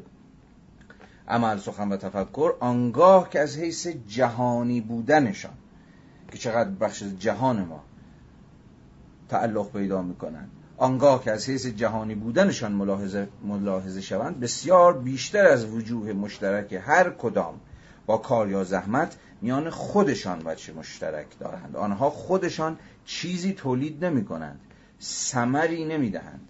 عمل، سخن و تفکر همانقدر بی ثمرند که خود زندگی به خودی خود ثمری نداره، تولیدی نداره به مثابه یک امر به خودی خود، بلکه زمانی که ساحت لیبر در میاد، وارد هیئت ورک میشه است که عرضم به حضور شما ثمری میدهد، فارغ از اینکه چقدر دوام و بقا داشته باشد یا نداشته باشد. آنها برای اینکه به صورت چیزهای جهانی، یعنی کردارها و امور واقع و رخدادها و قالب‌های فکری یا ایده‌ها درآیند، باید ابتدا دیده، شنیده و به یاد آورده شوند و سپس به صورت اشیاء، به صورت کلمات شعر، صفحه مکتوب یا کتاب چاپ شده، به صورت آثار نقاشی یا پیکره‌ها، به صورت انواع و اقسام مدارک، اسناد و آثار درآیند یا به عبارتی در این اشکال شیعیت پیدا کنند. پس این یکی از پرسش‌ها بسیار جدیه که میتونیم از خودمون بپرسیم. شیعیت یک ایده، فکر یا همون کانتمپلیشن کجاست؟ چگونه یک ایده به خودش مادیت میبخشه یا چجوری اصلا میتواند مادیت ببخشه؟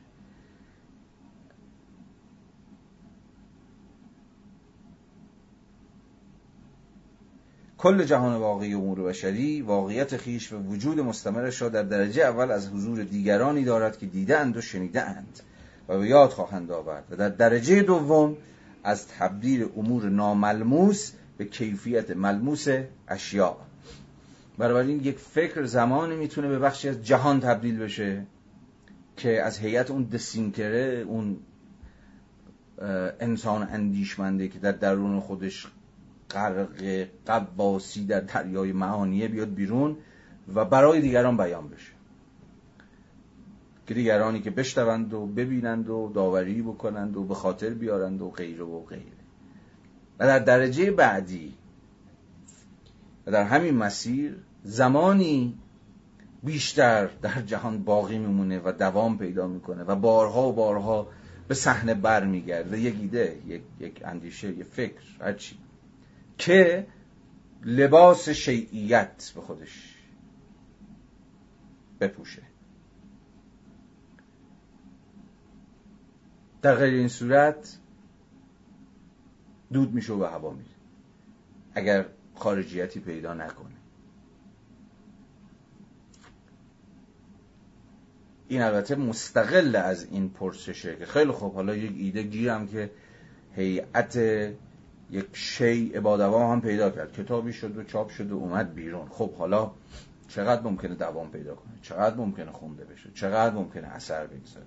چقدر ممکنه در معرض دیدن و شنیدن دیگران قرار بگیره؟ این پرسش دیگری است، البته پرسش بسیار نفسگیری هم است، ولی اینجا اصلا محل بحث آرنت نیست. چه چیز میگوید که کتاب کاپیتال بارها و بارها خوانده خواهد شد؟ سنجش خدناب کانت، پیداشانسی روح هگل. وضع بشر آرنت، بتوس مثل انبوهی از کتاب‌های دیگه یه بار چاپ بشه، 2 نفر، 4 نفر، 10 نفر بخونن و بعد فراموش بشه و تو کتابخونه خاک بخوره و صرفاً یک اهمیت تاریخ شناسانه داشته باشه، هیچ اثری، هیچ ردی از خودش باقی نگذاره. چه چیز عرضم به حضور شما که زوره، که نیروی ایده هایی که حالا عینیت هم پیدا کردن در هیئت کتاب ها یا هر چیز دیگری رو مشخص میکنه؟ این سوال دیگری است. احتمالاً در اینجا همه شما به یاد اون جمله معروف مارکس میفتید دیگه، که عرضم به حضور شما که واقعیت مادی را باید با واقعیت مادی در اون درآمدی بر نقد فلسفه حق هگل، واقعیت مادی را باید با واقعیت مادی دگرگون کرد. اما ایده هم میتونه یه واقعیت مادی تبدیل بشه، یعنی میتونه یک زور مادی پیدا بکنه، فورس مادی پیدا بکنه.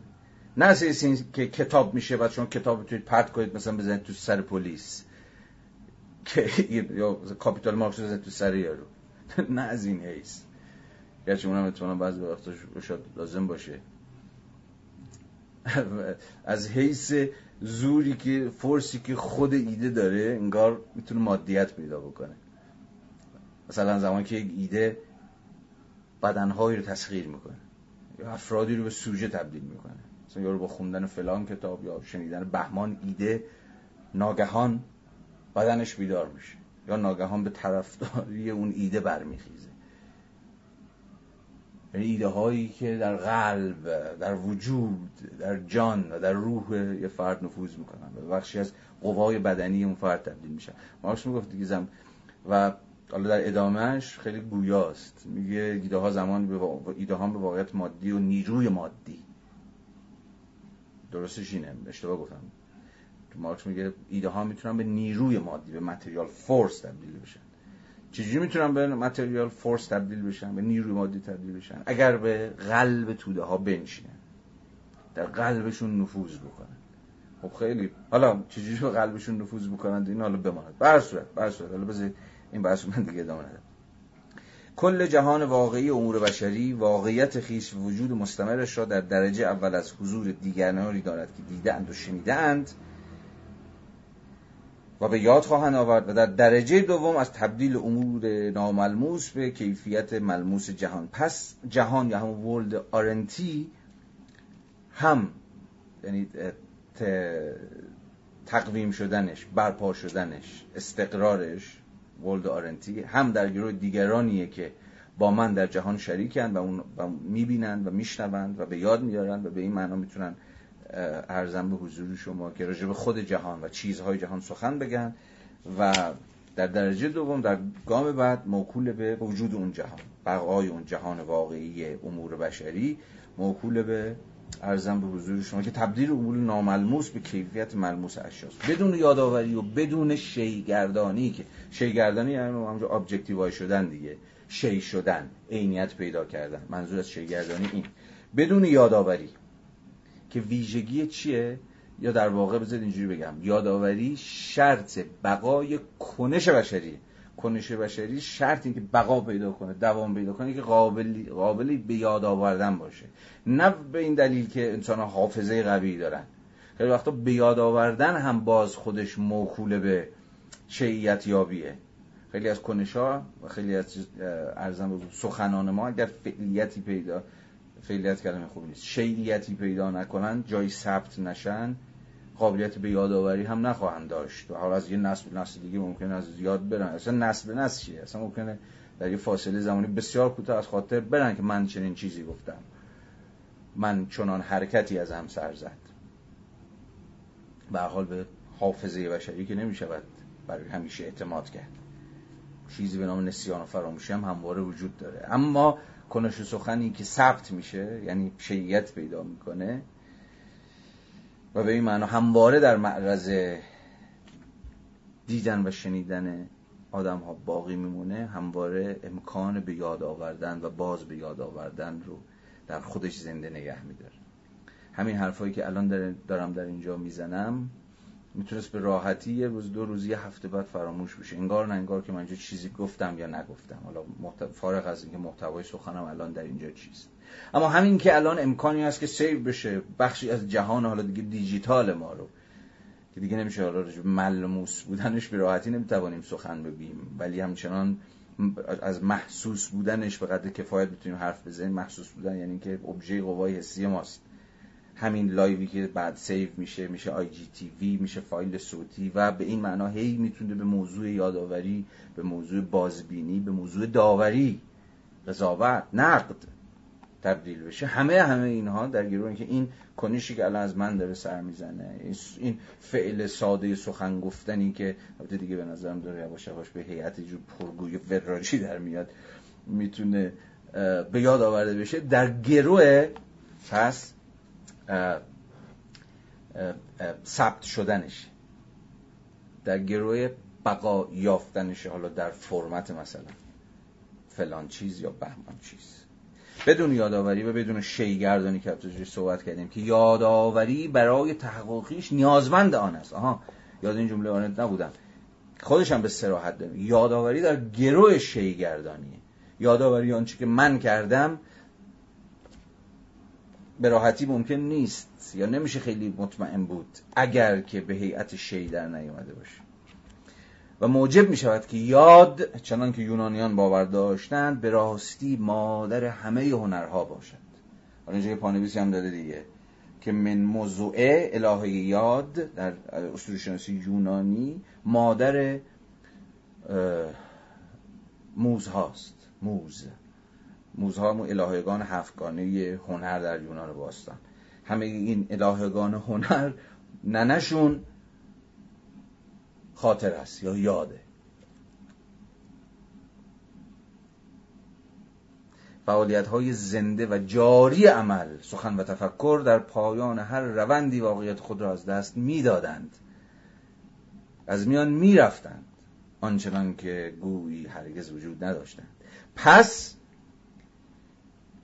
گذراترین و شکننده ترین و نامحسوس و ناملموس ترین فعالیت‌های انسانی که می‌توانیم سراغ بگیریم، سخن، عمل و تفکر، اونها هم ناگزیر از اینند که ابجکتیوای بشند تا اصلا امکان به یاد آوردن رو در خودشون زنده نگه دارن، وگرنه به راحتی میشد اونها رو هم فراموش کرد.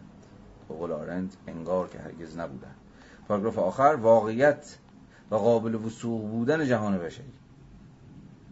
درجه اول بر این امر واقع است که اشیایی ما را در میان گرفتند، پایدار تا اشیا رو دیگه الان خیلی باید وسیع‌تر بفهمید دیگه، از میز و صندلی، کتاب‌ها، اسناد، آرشیوها. اصلا روی آرشیوها مجبور بودم دوزیم انبوه با همین خط آرنت می‌تونیم روشون حرف بزنیم. فیلم‌ها، فایل‌های صوتی امروز و انبوهی از همه آنچه که بخشی از ابجکتیویته ما، حتی شما فرض بگید ابجکتیویته دیجیتالی، چون ابجکتیویته فقط معنای ملموس بودن که دیگه نیستش که. امروز انبوهی از ابجکتیویته هایی که بنده یا شما از مجرد فعالیتمون تولید میکنیم در جهان مجازی که سیو میشن، که ثبت میشن و به این معنا قابلیت یادآوری و باز یادآوری رو همچنان در خودشون زنده نگه میدارن. ولی به هر حال، پس میخوام بگم که اینجا حواستون باشه که یه ذره اختلاف تاریخی وضع بشر آرنت و وضعیت ما دقت بکنید تا بتونیم معنای جهان رو که آرنت داره ازش حرف میزنه رو وسیع‌تر از حتی خود آرنت بفهمیم، به ویژه واسطه این که دیگه جهان دیجیتالیزه شده یه امروز ما بخشی مطلقاً جدای ناپذیر از روند عینی و واقعی خود زندگیه. دیگه این تمایز خیلی وقتا تحقیر کننده بین جهان واقعی و جهان مجازی دیگه اونقدرها پررنگ نیست، هر روز کمتر و کم رنگتر داره میشه. واقعا الانی که من و شما داریم وضع بشر رو از به میانجی لایو اینستاگرام میخونیم، در جهان واقعی هستیم یا در جهان مجازی هستیم؟ واقعا کجا این واقعیت و مجاز راهشون از هم سوا میشه؟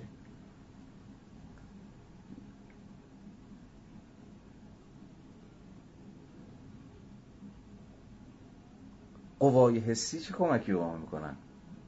در جهان مجازی شما همچنان بینایی دارید، همچنان شنوایی دارید، اما چشایی هم دارید،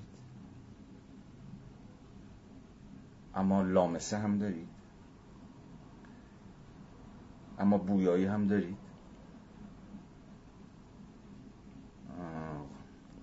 به نظرم میاد که حالا اگر همچنان بخوایم به تمایز جهان واقعی مجازی فکر کنیم، این تمایز بیش از هر چیز از راه فکر کردن به این به نظرم ممکن میشه که در هر تجربه بشری کدوم یک از قوای حسانی ما درگیر میشه.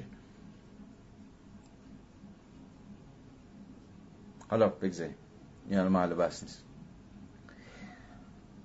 واقعیت و قابل وثوق بودن جهان بشری در درجه اول مبتنی بر این امر واقع است که اشیاء ما را در میان گرفتند، پایدارتر از فعالیتی که از طریق آن تولید می‌شوند.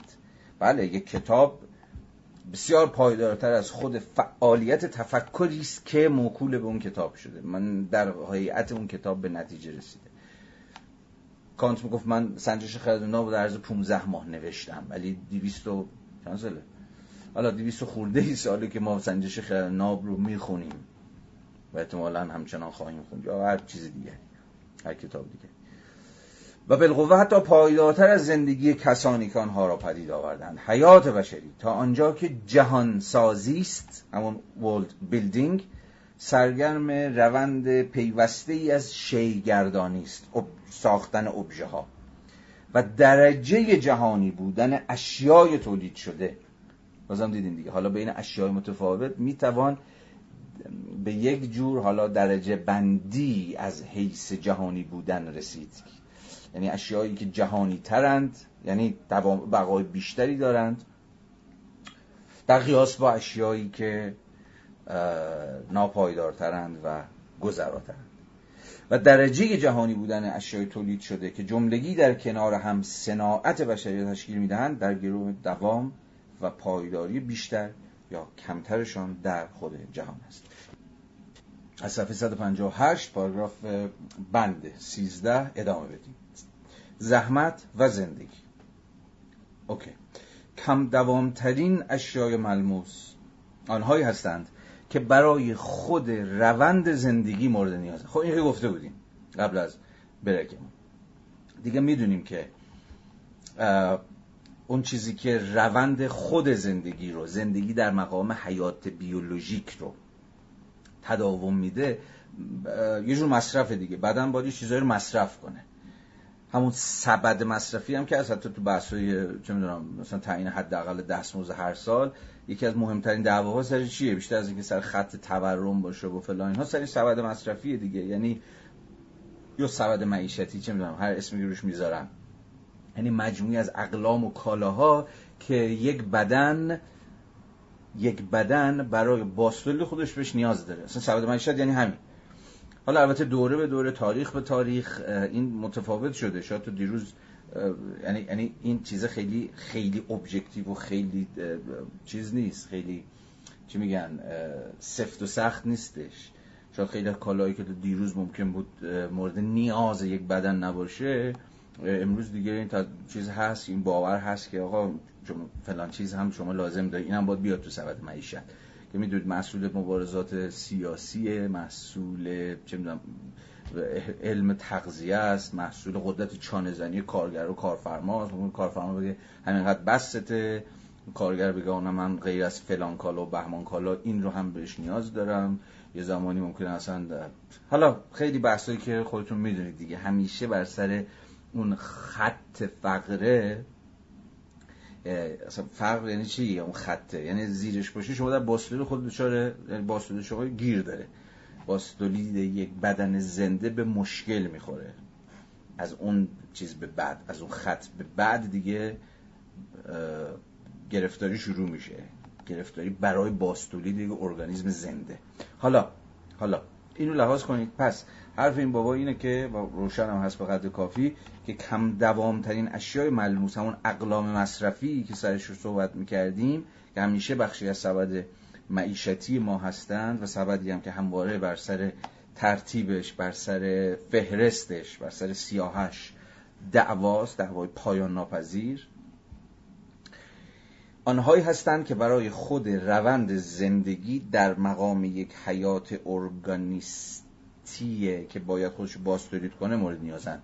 عمر مصرف این اشیا به زحمت بیش از عمر عمل تولید آنهاست. به تعبیر لاک، جان لاک پدر لیبرالیسم، همه آن چیزهای خوبی که واقعا برای زندگی انسان، برای ضرورت ادامه حیات مفیدند، عموما کم دوامند، آنچنان که اگر در قالب استفاده مصرف نشوند به نفس رو به زوال می روند و نابود می شوند. ضروری ترین اقلام حیاتی برای باستولیدی یک بدن حالا به این زبان آرنتی لاکی در واقع کم دوامترین اشیا هستن که تاریخ انقضای خیلی مشخصی هم دارن، همون روزی که یعنی فاصله تولید شدنشون تا مصرف شدنشون بسیار فاصله کوتاهیه و اگر مصرف نشن برخلاف اشیای مورد استفاده که اگر استفاده نشن میتونن حتی اگر استفاده نشن میتونن سالها بمونن یا اگر استفاده بشن میتونن مستهلک بشن، ولی فارغ از این هم وارد بقای کم و بیش پایداری یا طول عمر طولانی دارن، اشیا همون اقلام مصرفی به این معنا کوتاه عمرند و مصرف نشن رو به زوال میرن، نابود میشن، میگندن، فاسد میشن، هرچی. آنها پس از اقامت کوتاه در جهان به همان روند طبیعی باز می‌گردند که مولود آنند، خواه از طریق جذب شدن در روند زندگی حیوانی به نام انسان، خواه از طریق زوال و تباهی. این چیزها با شکل انسان ساخته خیش که از طریق آن جا و مقام گذرایشان را در جهان اشیای ساخته انسان به دست آوردند، سریعتر از هر جزء دیگر جهان ناپدید می‌شوند. از حیث جهانی بودنشان آنها کمتر از هر چیز دیگری جهانی و در عین حال طبیعی‌تر از هر چیز دیگری هستند. گرچه ساخته انسانند، مطابق حرکت دوری هماره در تکرار طبیعت می‌آیند و می‌روند. اقلام مصرفی به این اعتبار هی مدام می‌آیند و می‌روند، مصرف میشند و عموماً به گونه‌ای مولد مصرف میشند، یعنی از مصرف شدنشون مولده، چون باعث تولید یا به تعبیر دیگه باستولید خود ارگانیسم زنده میشه، نه؟ ولی این چیزی از ناپایداریشون یا گذراییشون در جهان کم نمیکنه و اهمیتشون از همین حیثه. گرچه ساخته انسانند، مطابق حرکت دوری هماره در تکرار طبیعت می آیند و می روند، تولید می شوند و مصرف می شوند.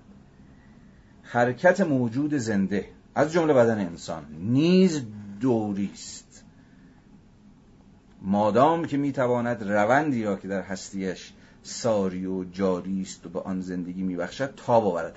یعنی چی میگه این یارو؟ میگه که زندگی انسان هم دوری است، یعنی ارگانیسم زنده به یک معنایی چیزی نیست جز چرخه‌های تکرار شونده تولید و مصرف، مجموعه از فعالیت‌های روزمره که هر یک از ما باید از سر بگذرونیم تا این ارگانیسم بتونه به حیات خودش در طول زمان ادامه بده. باید بخوریم، بیاشامیم، دفع کنیم تا روز از نو و روزی از نو. یعنی ارگانیسم زنده تا جایی که صرفاً حیات صرف مد نظر ما باشه و زندگی رو با همون حیات محض، حیات ناب، حیات صرف، هر چی شما اسمش میذارید یکی بگیریم، چیزی نیست جز این چرخه تکرار پذیری که هر ارگانیسم زنده‌ای برای دوام و بقای خودش باید از سر بگذرونه. به این معناست که داره میگه که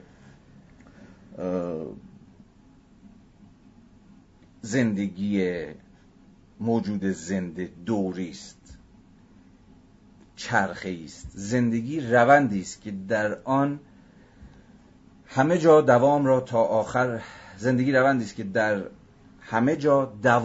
آخر مصرف می‌کند، می‌فرساید و نیست و نابود می‌سازد تا اینکه سرانجام ماده مرده نتیجه روندهای خرد، منفرد و دوری زندگی به چرخه غولاسای فراگیر خود طبیعت باز می‌گردد که در آن آغاز انجامی وجود ندارد و همه چیزهای طبیعی در تکراری ثابت و جاودانی به حال چرخشند.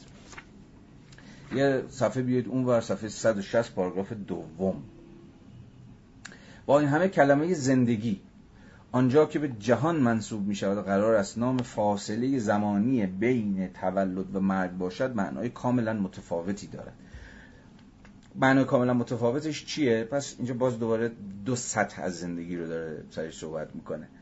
قبل از این با دو سطح دیگر از زندگی مواجه شده بودیم، زندگی در مقام حیات صرف و زندگی در مقام، عرضم به حضور شما که سطح عالی تری از زندگی معنادار انسانی که صرفا تخت بند باستولید خودش به مسابقه ارگانیسم زنده نیست، بلکه زندگی است که واجد شأن، واجد احترام، در قالب این فرم، در قالب این فرهنگ، در قالب این جهان بینی و چیزهای شبیه به این صورت بندی میشه. این همون تمایز بین زوئه و بایاس که تا دقایق دیگر خود آرنت هم بهش اشاره میکنه. اما اینجا باز دو سطح دیگه ای از زندگی وجود داره.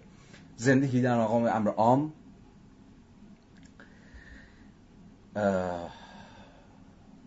در مقام یک روندی که در مقام یک نیرویی که مدام در حال پیشرویه و مدام خودش رو از مجرای چرخه‌های باستولید پذیر و تکراری طبیعی باستولید میکنه و پیش میره و البته در این پیشروی خودش مدام صورت‌های، فرم‌های، قالب‌های متفاوتی میگیره، اما یه جور بازگشت جاودانه است دیگه. مدام خودش رو، یعنی چرخه‌های خودش رو باستولید میکنه، گرچه در هر دوره احتمالاً به اشکال مختلفی یا در قالب فرم‌های متفاوتی. به این معنا چنین زندگی آغاز و انجام مشخصی نداره، یک سیرورت نامتناهیه تا البته احتمالاً پایان جهان نامتناهی. اما زندگی در مقام، حالا از اینجا به بعد زندگی در مقام دیگه نه امر فراگیر و کلی که قبل از ما بوده و بعد از ما خواهد بود، در مقام یک نیرو، در مقام یک سیرورت، در مقام یک چرخه دیگه آغاز و انجامش مهم نیست و همه ما بخشی از اون زندگی به معنای وسیع کلمه هستیم. اینجا البته آرنت نیم نگاهی به معنای زندگی در فلسفه های زندگی یا فلسفه های حیات داره، حالا سیمل، نیچه، برگسون و دیگران، حالا کاری با ماجرا نداریم. اما یه زندگی تکین و منفرد و جزئی هم هست، زندگی من، زندگی تو، که هم آغاز مشخصی داره و هم فرجام یا پایان یا انتهای مشخصی، لحظه تولد و لحظه مرگ. دیگه این سطح دوم زندگی، سطح تکین، سطح پارتیکولار زندگی یا بهتره بگیم سینگولار زندگی، منحصر به فرد میشه زندگی من، میشه زندگی اون، میشه زندگی این، که سرگذشت، که روایت متفاوتی داره برخلاف زندگی من اول کلمه که یک سیرورت محضه که همه این زندگی های جزئی و منفرد ما توی اونه که معنا دارن. این زندگی های منفرد هر کدومش با اون دیگری متفاوته، من سرگذشت خودم رو دارم و تو سرگذشت خودت رو داری، ولی این زندگی منفرد در این حال در بازه کوتاهی از زمان یا به بازه کوتاهی از زمان محدود شدن که سر داره تر داره. خب حالا اینو پس لحاظ بکنید دوباره. با این همه کلمه زندگی آنجا که به جهان منسوب می شود و قرار است نام فاصله زمانی بین تولد و مرگ باشد، معنای کاملا متفاوتی دارد. این زندگی که محصور در میان آغازی و انجامی است، یعنی محصور در دو واقعی اعلای پدیدار شدن و ناپدید شدن در متن جهان است، حرکتی دقیقا خطی دارد که با وجود این برانگیزنده خود این حرکت نیروی محرک حیات زیستی یا بیولوژیک است. یعنی اون انرژی درونی این زندگی که از یه جای شروع میشه و به جای ختم میشه خود حیات زیستیه، اصلا خود ارگانیسم زنده است که به اعتبار میل درونیش به بقا، به دوام خودش، اون چیزی که احتمالاً اگه اسپینوزا داشت اسمشو کناتوس میگذاش. کناتوس در واقع همون یه جور رانه یا میل درونیه که هر شیئی برای بقا یافتن، برای دوام آوردن داره. هر شیئی از جمله انسان، مثلا توی هستی شناسی اسپینوزایی با کناتوسشه که تعریف میشه. حالا شما میتونید اصلا اسمش بذارید و بعضیا حتی تو ترجمه اسمش بذارن جور صیانت نفس. اشیا هم واجد یه جور، هر شیئی واجد یه جور میل به صیانت نفس، این که خودش رو نگه داره، خودش رو در جهان باقی بگذاره و از جمله انسان.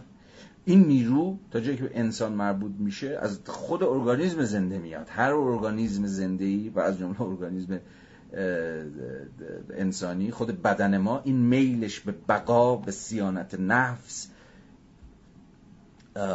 همون نیروی درونی که میخواد زندگی رو نگه داره و زندگی رو طول بده.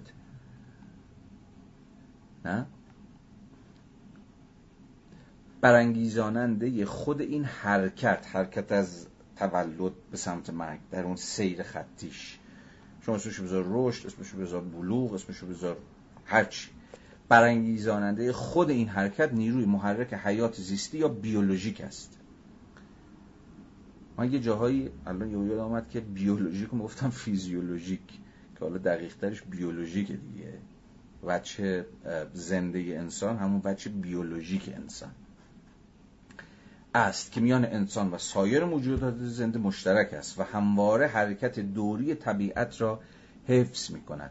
خصوصیت اصلی این حیات اختصاصاً بشری. پس باز یه لحظه حواستون جمع بکنید، ببینید چجوری جمله هایی میرن تو هم دیگه، ولی تمایز رو شما باید حفظ بکنید. ما پس یه چیز حیات مخصوصاً و مشخصاً بشری داریم که گفتم یونانی اسمش بذاشتم بایس، و آرنت هم جا به جا در این کتاب هی بهش ارجاع میده، همون زندگی در خور انسان. هر زندگی در خور انسان نیست، یا انسانی که صرفاً به حیات صرف چسبیده اصلاً از شأن انسانی خودش خارج شده، حاضر با همه چیز بسازه برای که و صرفاً برای اینکه زنده بمونه. اما این میل به زنده ماندن از انرژی درونی خود ارگانیسم زنده در مقام یه جور حیات بیولوژیک میاد. اما اون وجه مشخصاً انسانی زندگی چیزی بالاتر از اینه دیگه، یعنی مور لایفه، چیزی بیش از زندگی، نه صرفاً. عرضم به حضور شما که بقا،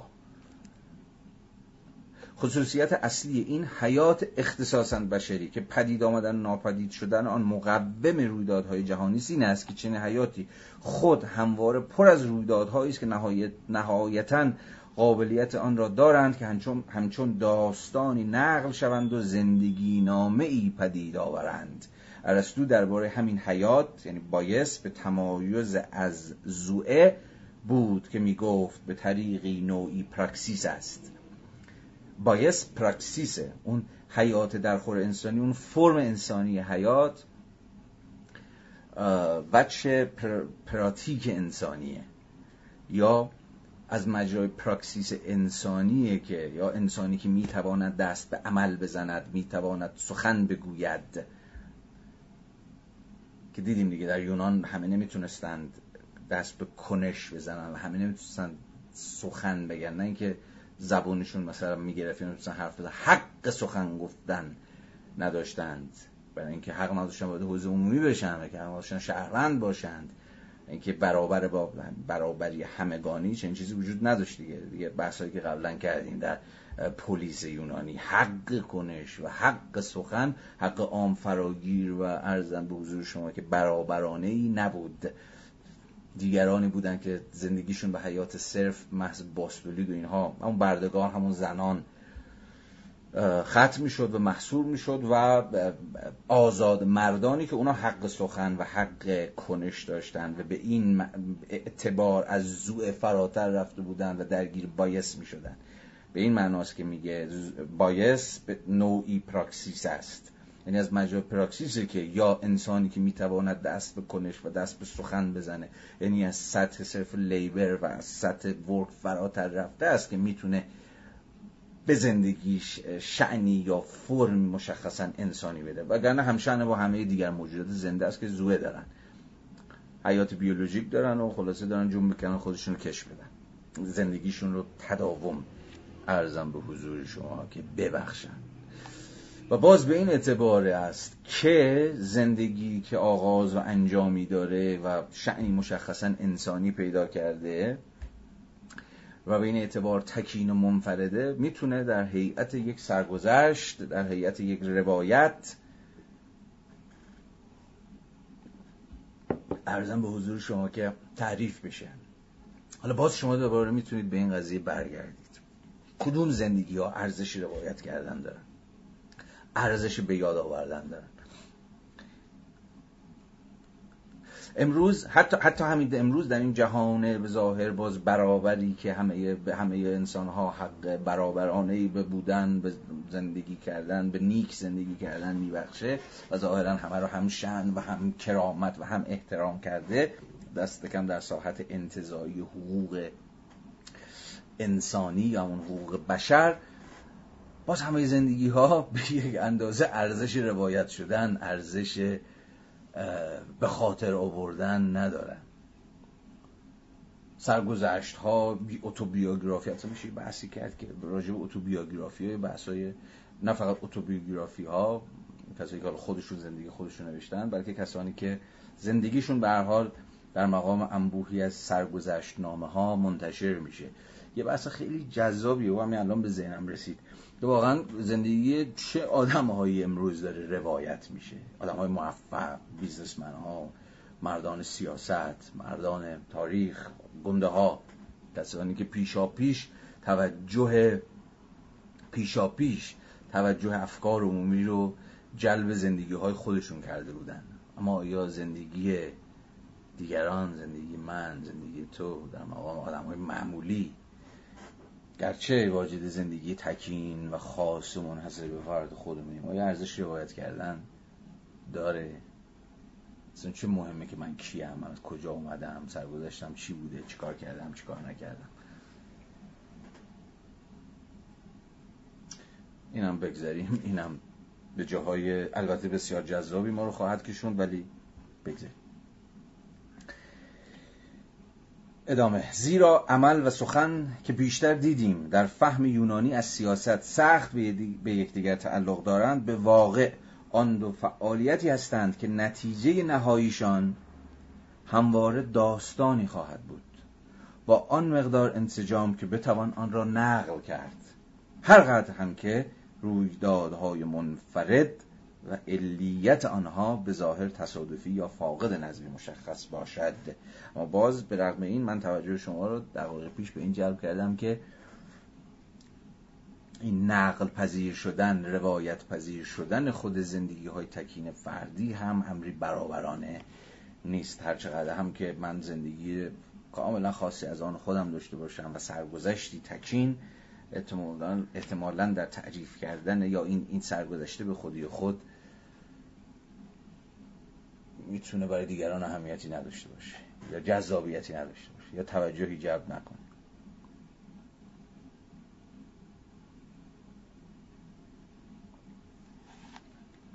صفحه 161 اون وسط مسطاش.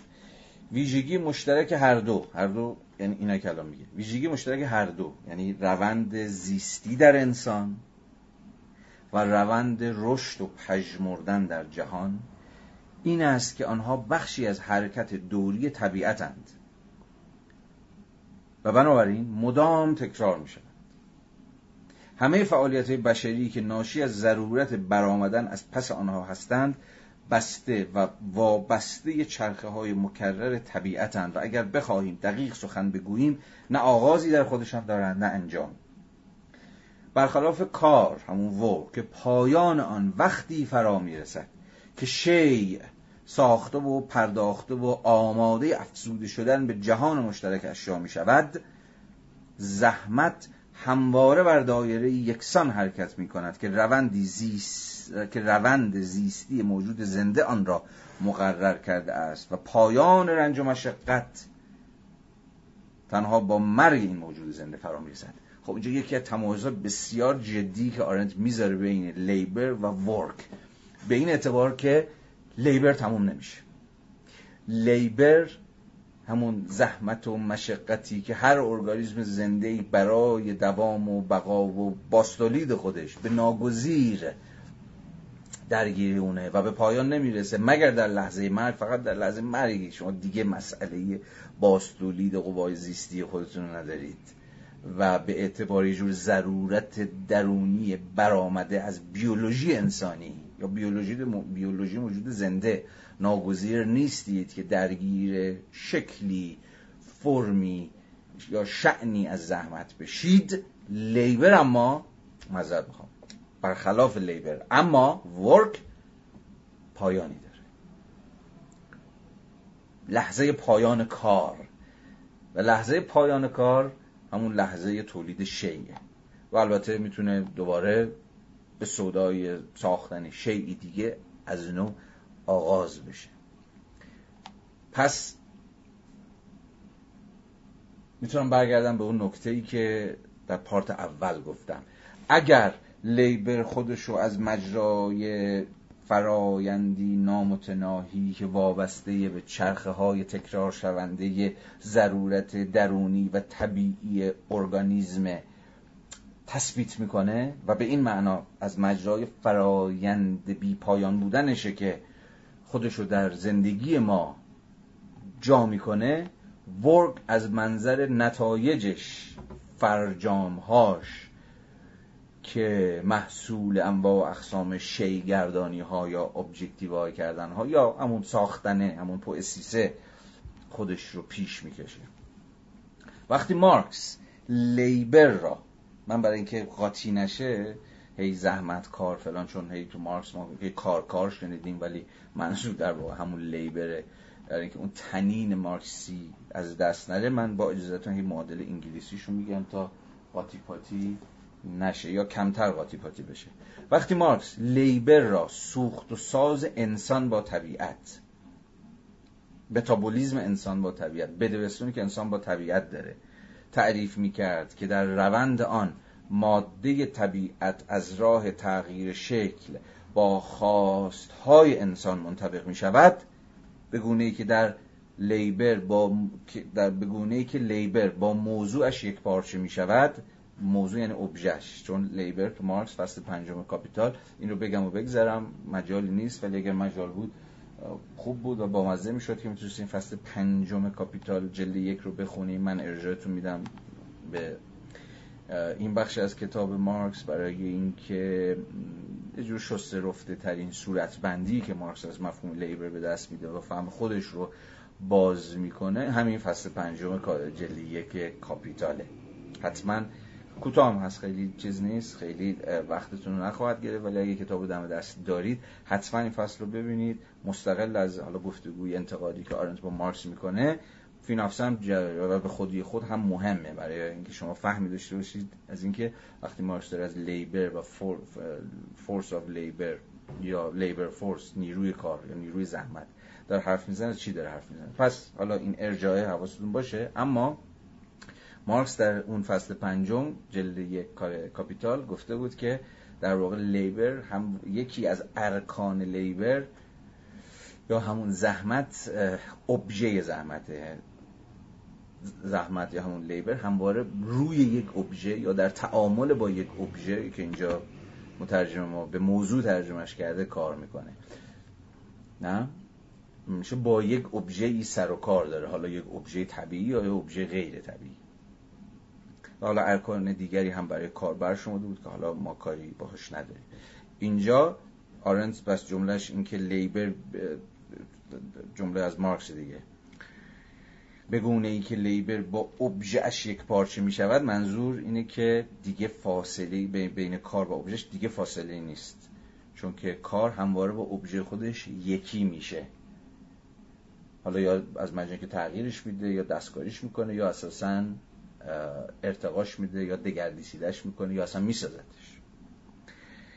یه بار دیگه، وقتی مارکس لیبر را سوخت و ساز انسان با طبیعت تعریف میکرد که در روند آن ماده طبیعت، همون شی اولیه‌ای که لیبر میخواد با اون کار بکنه و اونو تغییر بده، ماده طبیعت از راه تغییر شکل و خواسته های انسان منطبق میشود، به گونه ای که لیبر با ابژه‌اش یکپارچه میشود، آشکارا خاطر نشان میکرد که از منظر فیزیولوژیکی سخن میگوید و زحمت و مصرف تنها دو مرحله از چرخه همواره در تکرار حیات زیستی یا بیولوژیکند. پس ادعای آرنت اینه که خود مارکس هم، و تا اینجا رو البته آرنت درست میگه، کار رو برای خود برای خود مارکس، همون لیبر، نگم کار، زحمت، وجه کاملا ضروری انسان در مقام یک موجود بیولوژیکه. دوباره همه بحثایی که تا الان کردیم و به این معنا به راستی ضروریه و به این معنا ناگزیره و اجتناب‌ناپذیره. یادتون باشه مارکس وجه تمایز انسان از حیوان اصلا لیبر برشمرده بود. اون چیزی که انسان از حیوان جدا میکنه که انسان برخلاف حیوان برای بازتولید خودش در مقام ارگانیسم زنده زحمت میکشه یا درگیر اشکال متفاوتی از لیبر میشه. بنابراین این خود مارکس بود که لیبر رو طبیعی ترین، ضروری ترین رکن برسازنده انسان بودن انسان معرفی کرده بود، نه؟ که قبل از هر چیز یک وجه میبینید در اینجا دیگه بیولوژیک داره. شما در مقام یک موجود بیولوژیک، یک موجود زیست شناختی، یک ارگانیسم زنده نمیتونید زنده بمونید مگر اینکه درگیر چرخه طبیعی همواره تکرار شونده زحمت کشیدن یا به زبان حالا ما کار کردن باشید. خیلی قبل از اینکه حالا کار بخواد معانی دیگری پیدا بکنه یا کار در اون به واسطه فرم‌های تاریخی که در اونها ادغام میشه، حالا سرمایه‌داری، فئودالیسم یا هر چیز دیگری، صورت متفاوتی پیدا بکنه. قبل از اون برای مارکس اصلا اهمیت انسان شناختی داره لیبر. انسان رو انسان میکنه لیبر، یا به این اعتبار اصلا انسان حیوان زحمت کشه.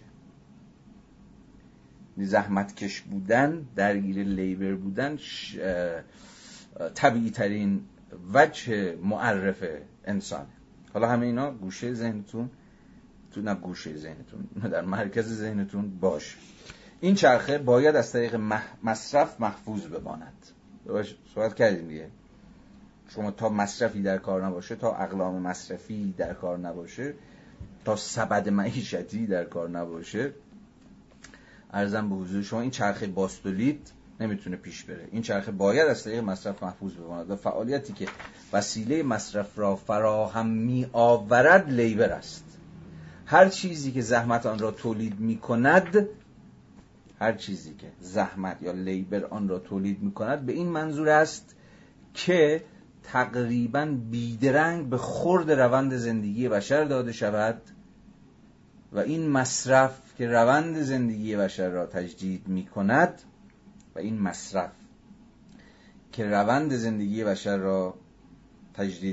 مصرف منظور جا مصرف منه، مصرف شماست، مصرفی که ناگزیره و باید اتفاق بیفته تا حیات بیولوژیک من تضمین بشه، نه؟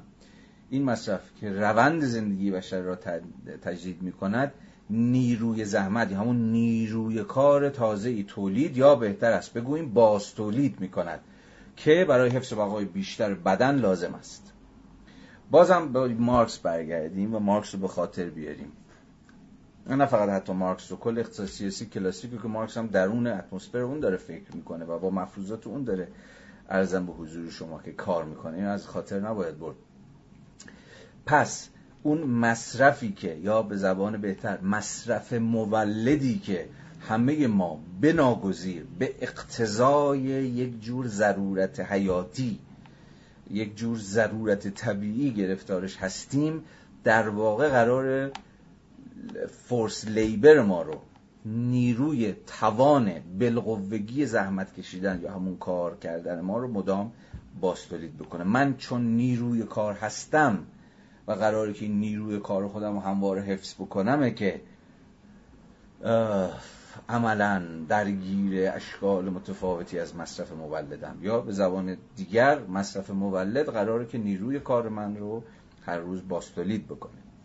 فارغ از این که در یه پروسه تاریخی اگر نگاه بکنیم این نیروی کار به هر حال به واسطه روند پیش رونده زندگی به هر حال در حال مستهلک شدن هم هست، سالخوردگی، پیر شدن، از کار افتادن، بازنشست شدن، یعنی لحظه‌ای که انگار دیگه بدن توان کار کردن نداره، یا دیگه نیروی کار نیست، یا دیگه بسه، دیگه توقف، دیگه حالا از این بعد استراحت، حالا دیگه بعد از این فراغت.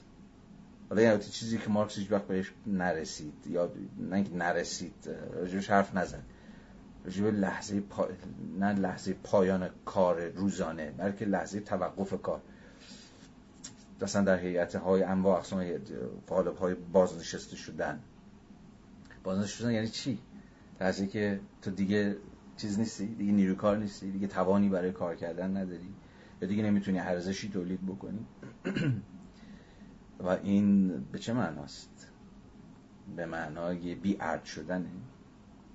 بازنشستگان دیگه عناصر اضافی جامعه هستند. زمانی نیروی کار بودن، به درد می‌خوردن، حالا دیگه نیروی کار نیستن. حالا دیگه باید به حواشی جامعه رانده بشن.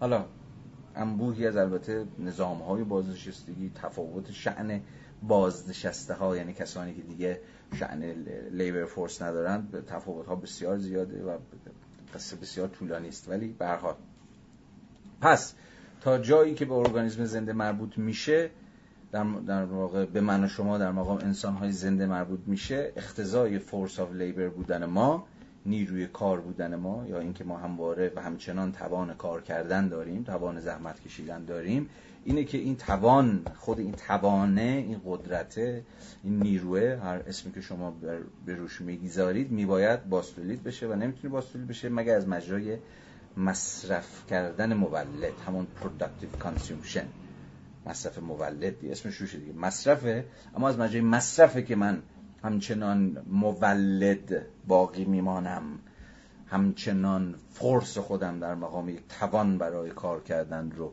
حفظ میکنم. و یادمون نره که در مختصات جامعه سرمایه داری که آرنت حتی یک بار اینجا اسمشو نمیاره، میگه عصر مدرن، عصر مدرن، که حالا من گفتم به قدر کافی در کلاس های قبل، به هر حال بارزترین رکنی که شأن انسانی رو تعیین میکنه توان ما برای کار کردن یا توان ما برای مفید بودنه.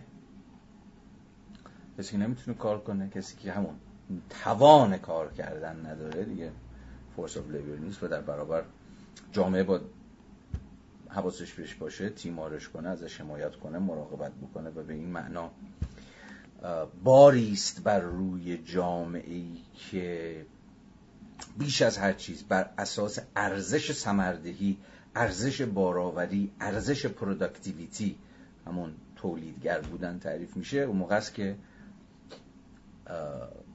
باز دوباره ما وارد نظام سلسله مراتب ارزش زندگی ها میشیم. زندگی ها بی ارزش قبل از هر چیز زندگی آدم هایی است که نمیتونن کار کنن و ارزش و کار نمیکنن.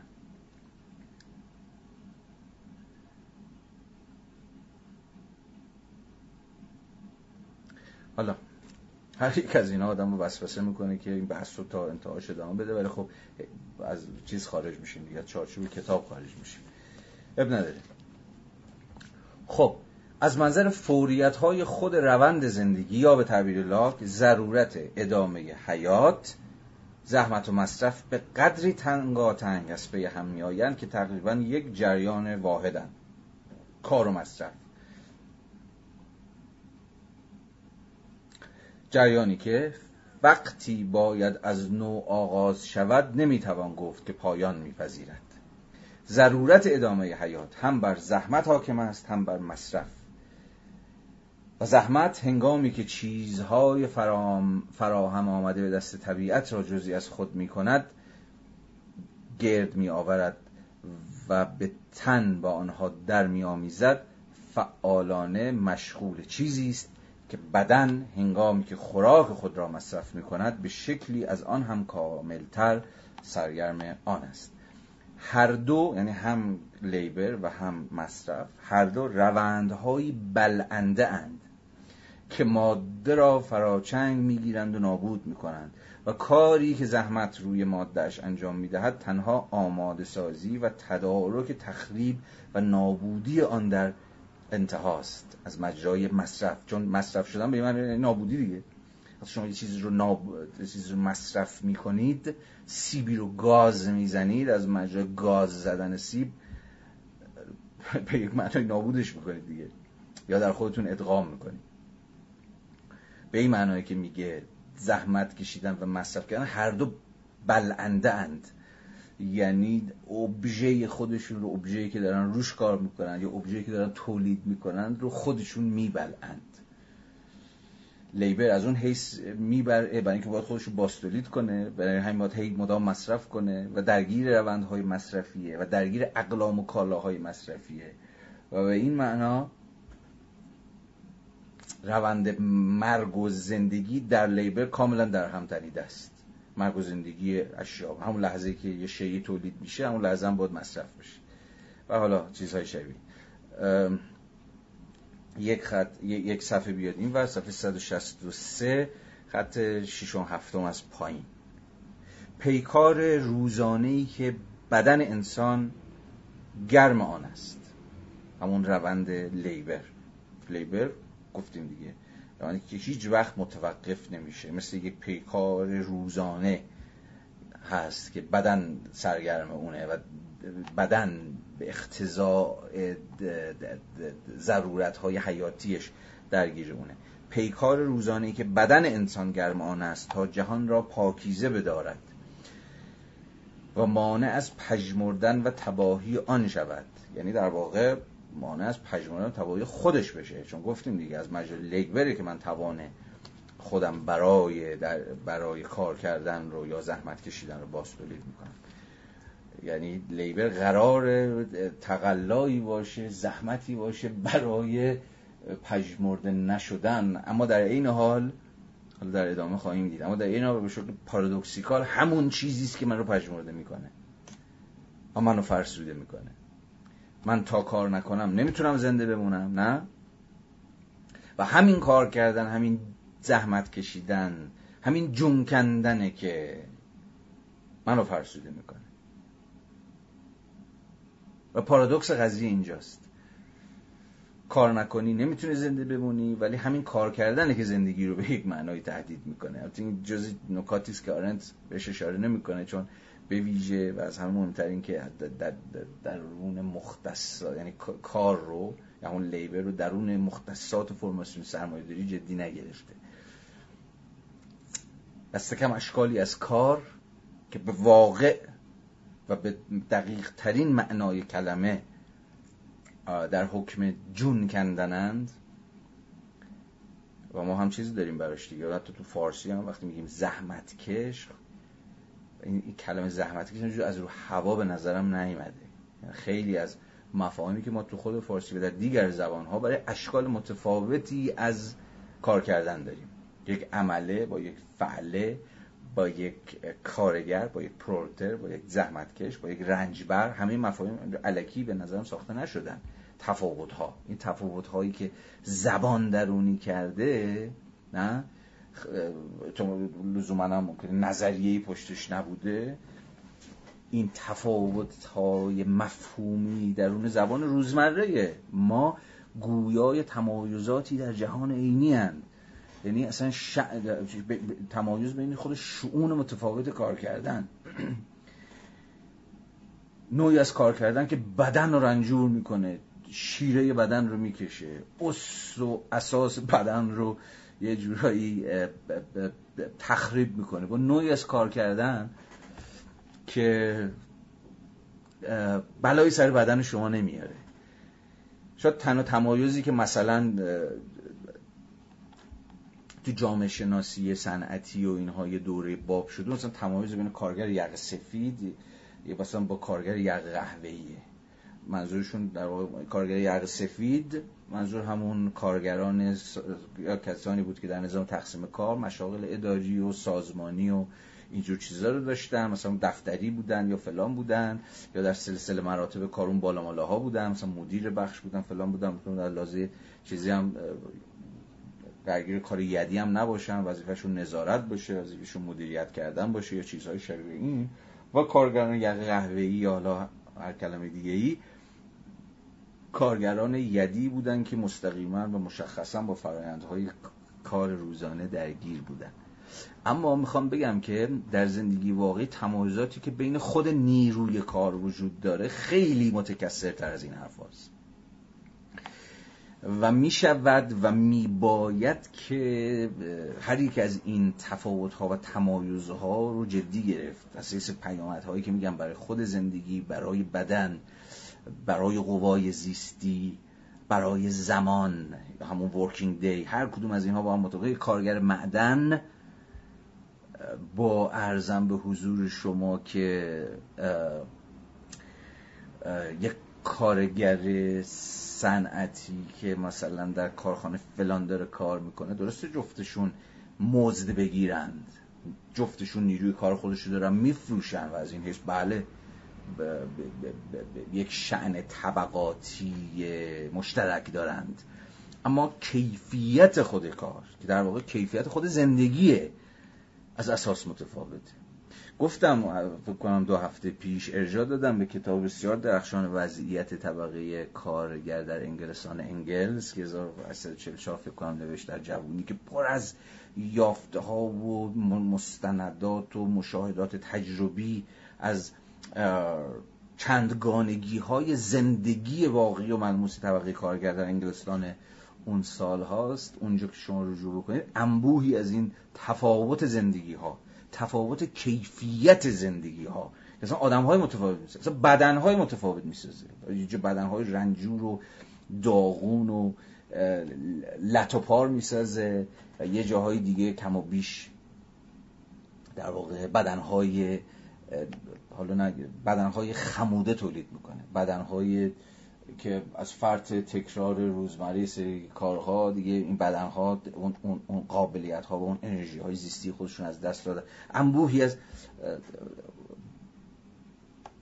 بدنهای متفاوت اونجا تو کتاب انگلیسی اومده و خوشبختانه مترجم کتاب که ترجمه فارسی جدیدی داره، آقای قیداری، به درستی این تمایزات رو در ترجمه جدیدش رعایت کرده. از این حیث بسیار بسیار به نظر من نکته مهمیه که باید بهش توجه کرد. حتی آرنت هم که میخواد توجه ما رو به لیبر و به ورک جلب بکنه و از این حیث مرسی، اما خود او هم در مقام اینکه اساساً تحلیلگر اشکال متفاوت لیبر که اون نیست که، و به شکل تجربی با تفاوت سطوح و کیفیت‌های کار کردن یا همون لیبر کاری نداره، توجه ما رو اون نیست که جلب میکنه. به این معنا ما باید از مجرای دقت‌هایی که به خرج میدیم اینجا حواسمون باشه که چگونه خود اشکال متفاوت لیبر جهانهای متفاوتی میسازه، نه صرفا از حیث جهانهای متفاوتی، نه صرفا از حیث تفاوت زمانمندی اشیایی که این لیبر بهشون ختم میشه یا نمیشه، بلکه از حیث تفاوت بدنهایی که درگیر لیبرند، بدنهایی که برای باستولید خودشون مجبورند بدن خودشون رو مصرف کنن یا مجبورن بدن، یعنی حالا پیکار روزانه‌ای که بدن انسان گرم آن است تا جهان را پاکیزه بدارد و مانع از پژمردن و تباهیان شود. همه این از این پژمردن و تباهیان شود اومد، مانع پژمردن و تباهیان شود، که من یهو از اینجا رسیدم و رفتم تو مسیر که خود این لیبر گور به گور شده است که دست کم در فرم‌هایی از خودش مسبب این پژمردن و این تباهیه. چندان به اعمال قهرمانان شبیه نیست. پایداری و استقامتی که این پیکار نیاز دارد، پایداری و استقامت بدن برای اینکه بتونیم پیکار رو هر روز از نو ادامه بده، روزی از نو. پایداری و استقامتی که این پیکار نیاز دارد تا هر روز از نو تحلیل رفتگی روز قبل را جبران و مرمت کند، از جنس شجاعت نیست،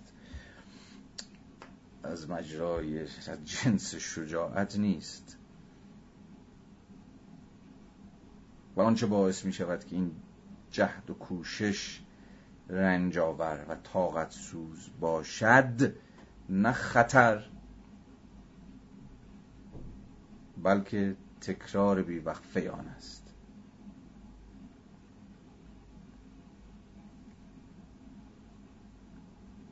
البته ما دیگه در وضعیتی که شما هر روز تلفات یا حوادث ناشی از کار دارید که انبوه اخبار کارگری رو هر روز اشغال میکنه، فلان کارگر مرد، فلان کارگر ناقص شد، یا هر چیزی شبیه به این، اون موقع دیگه برخلاف حرف آرند که در سرمایه‌داری سنتی گوگل مگولی دهه 1950 و اینها داره حرف میزنه، خطر هم بخشی از تجربه روزمره خود لیبره. و شما فقط به این فکر کنید که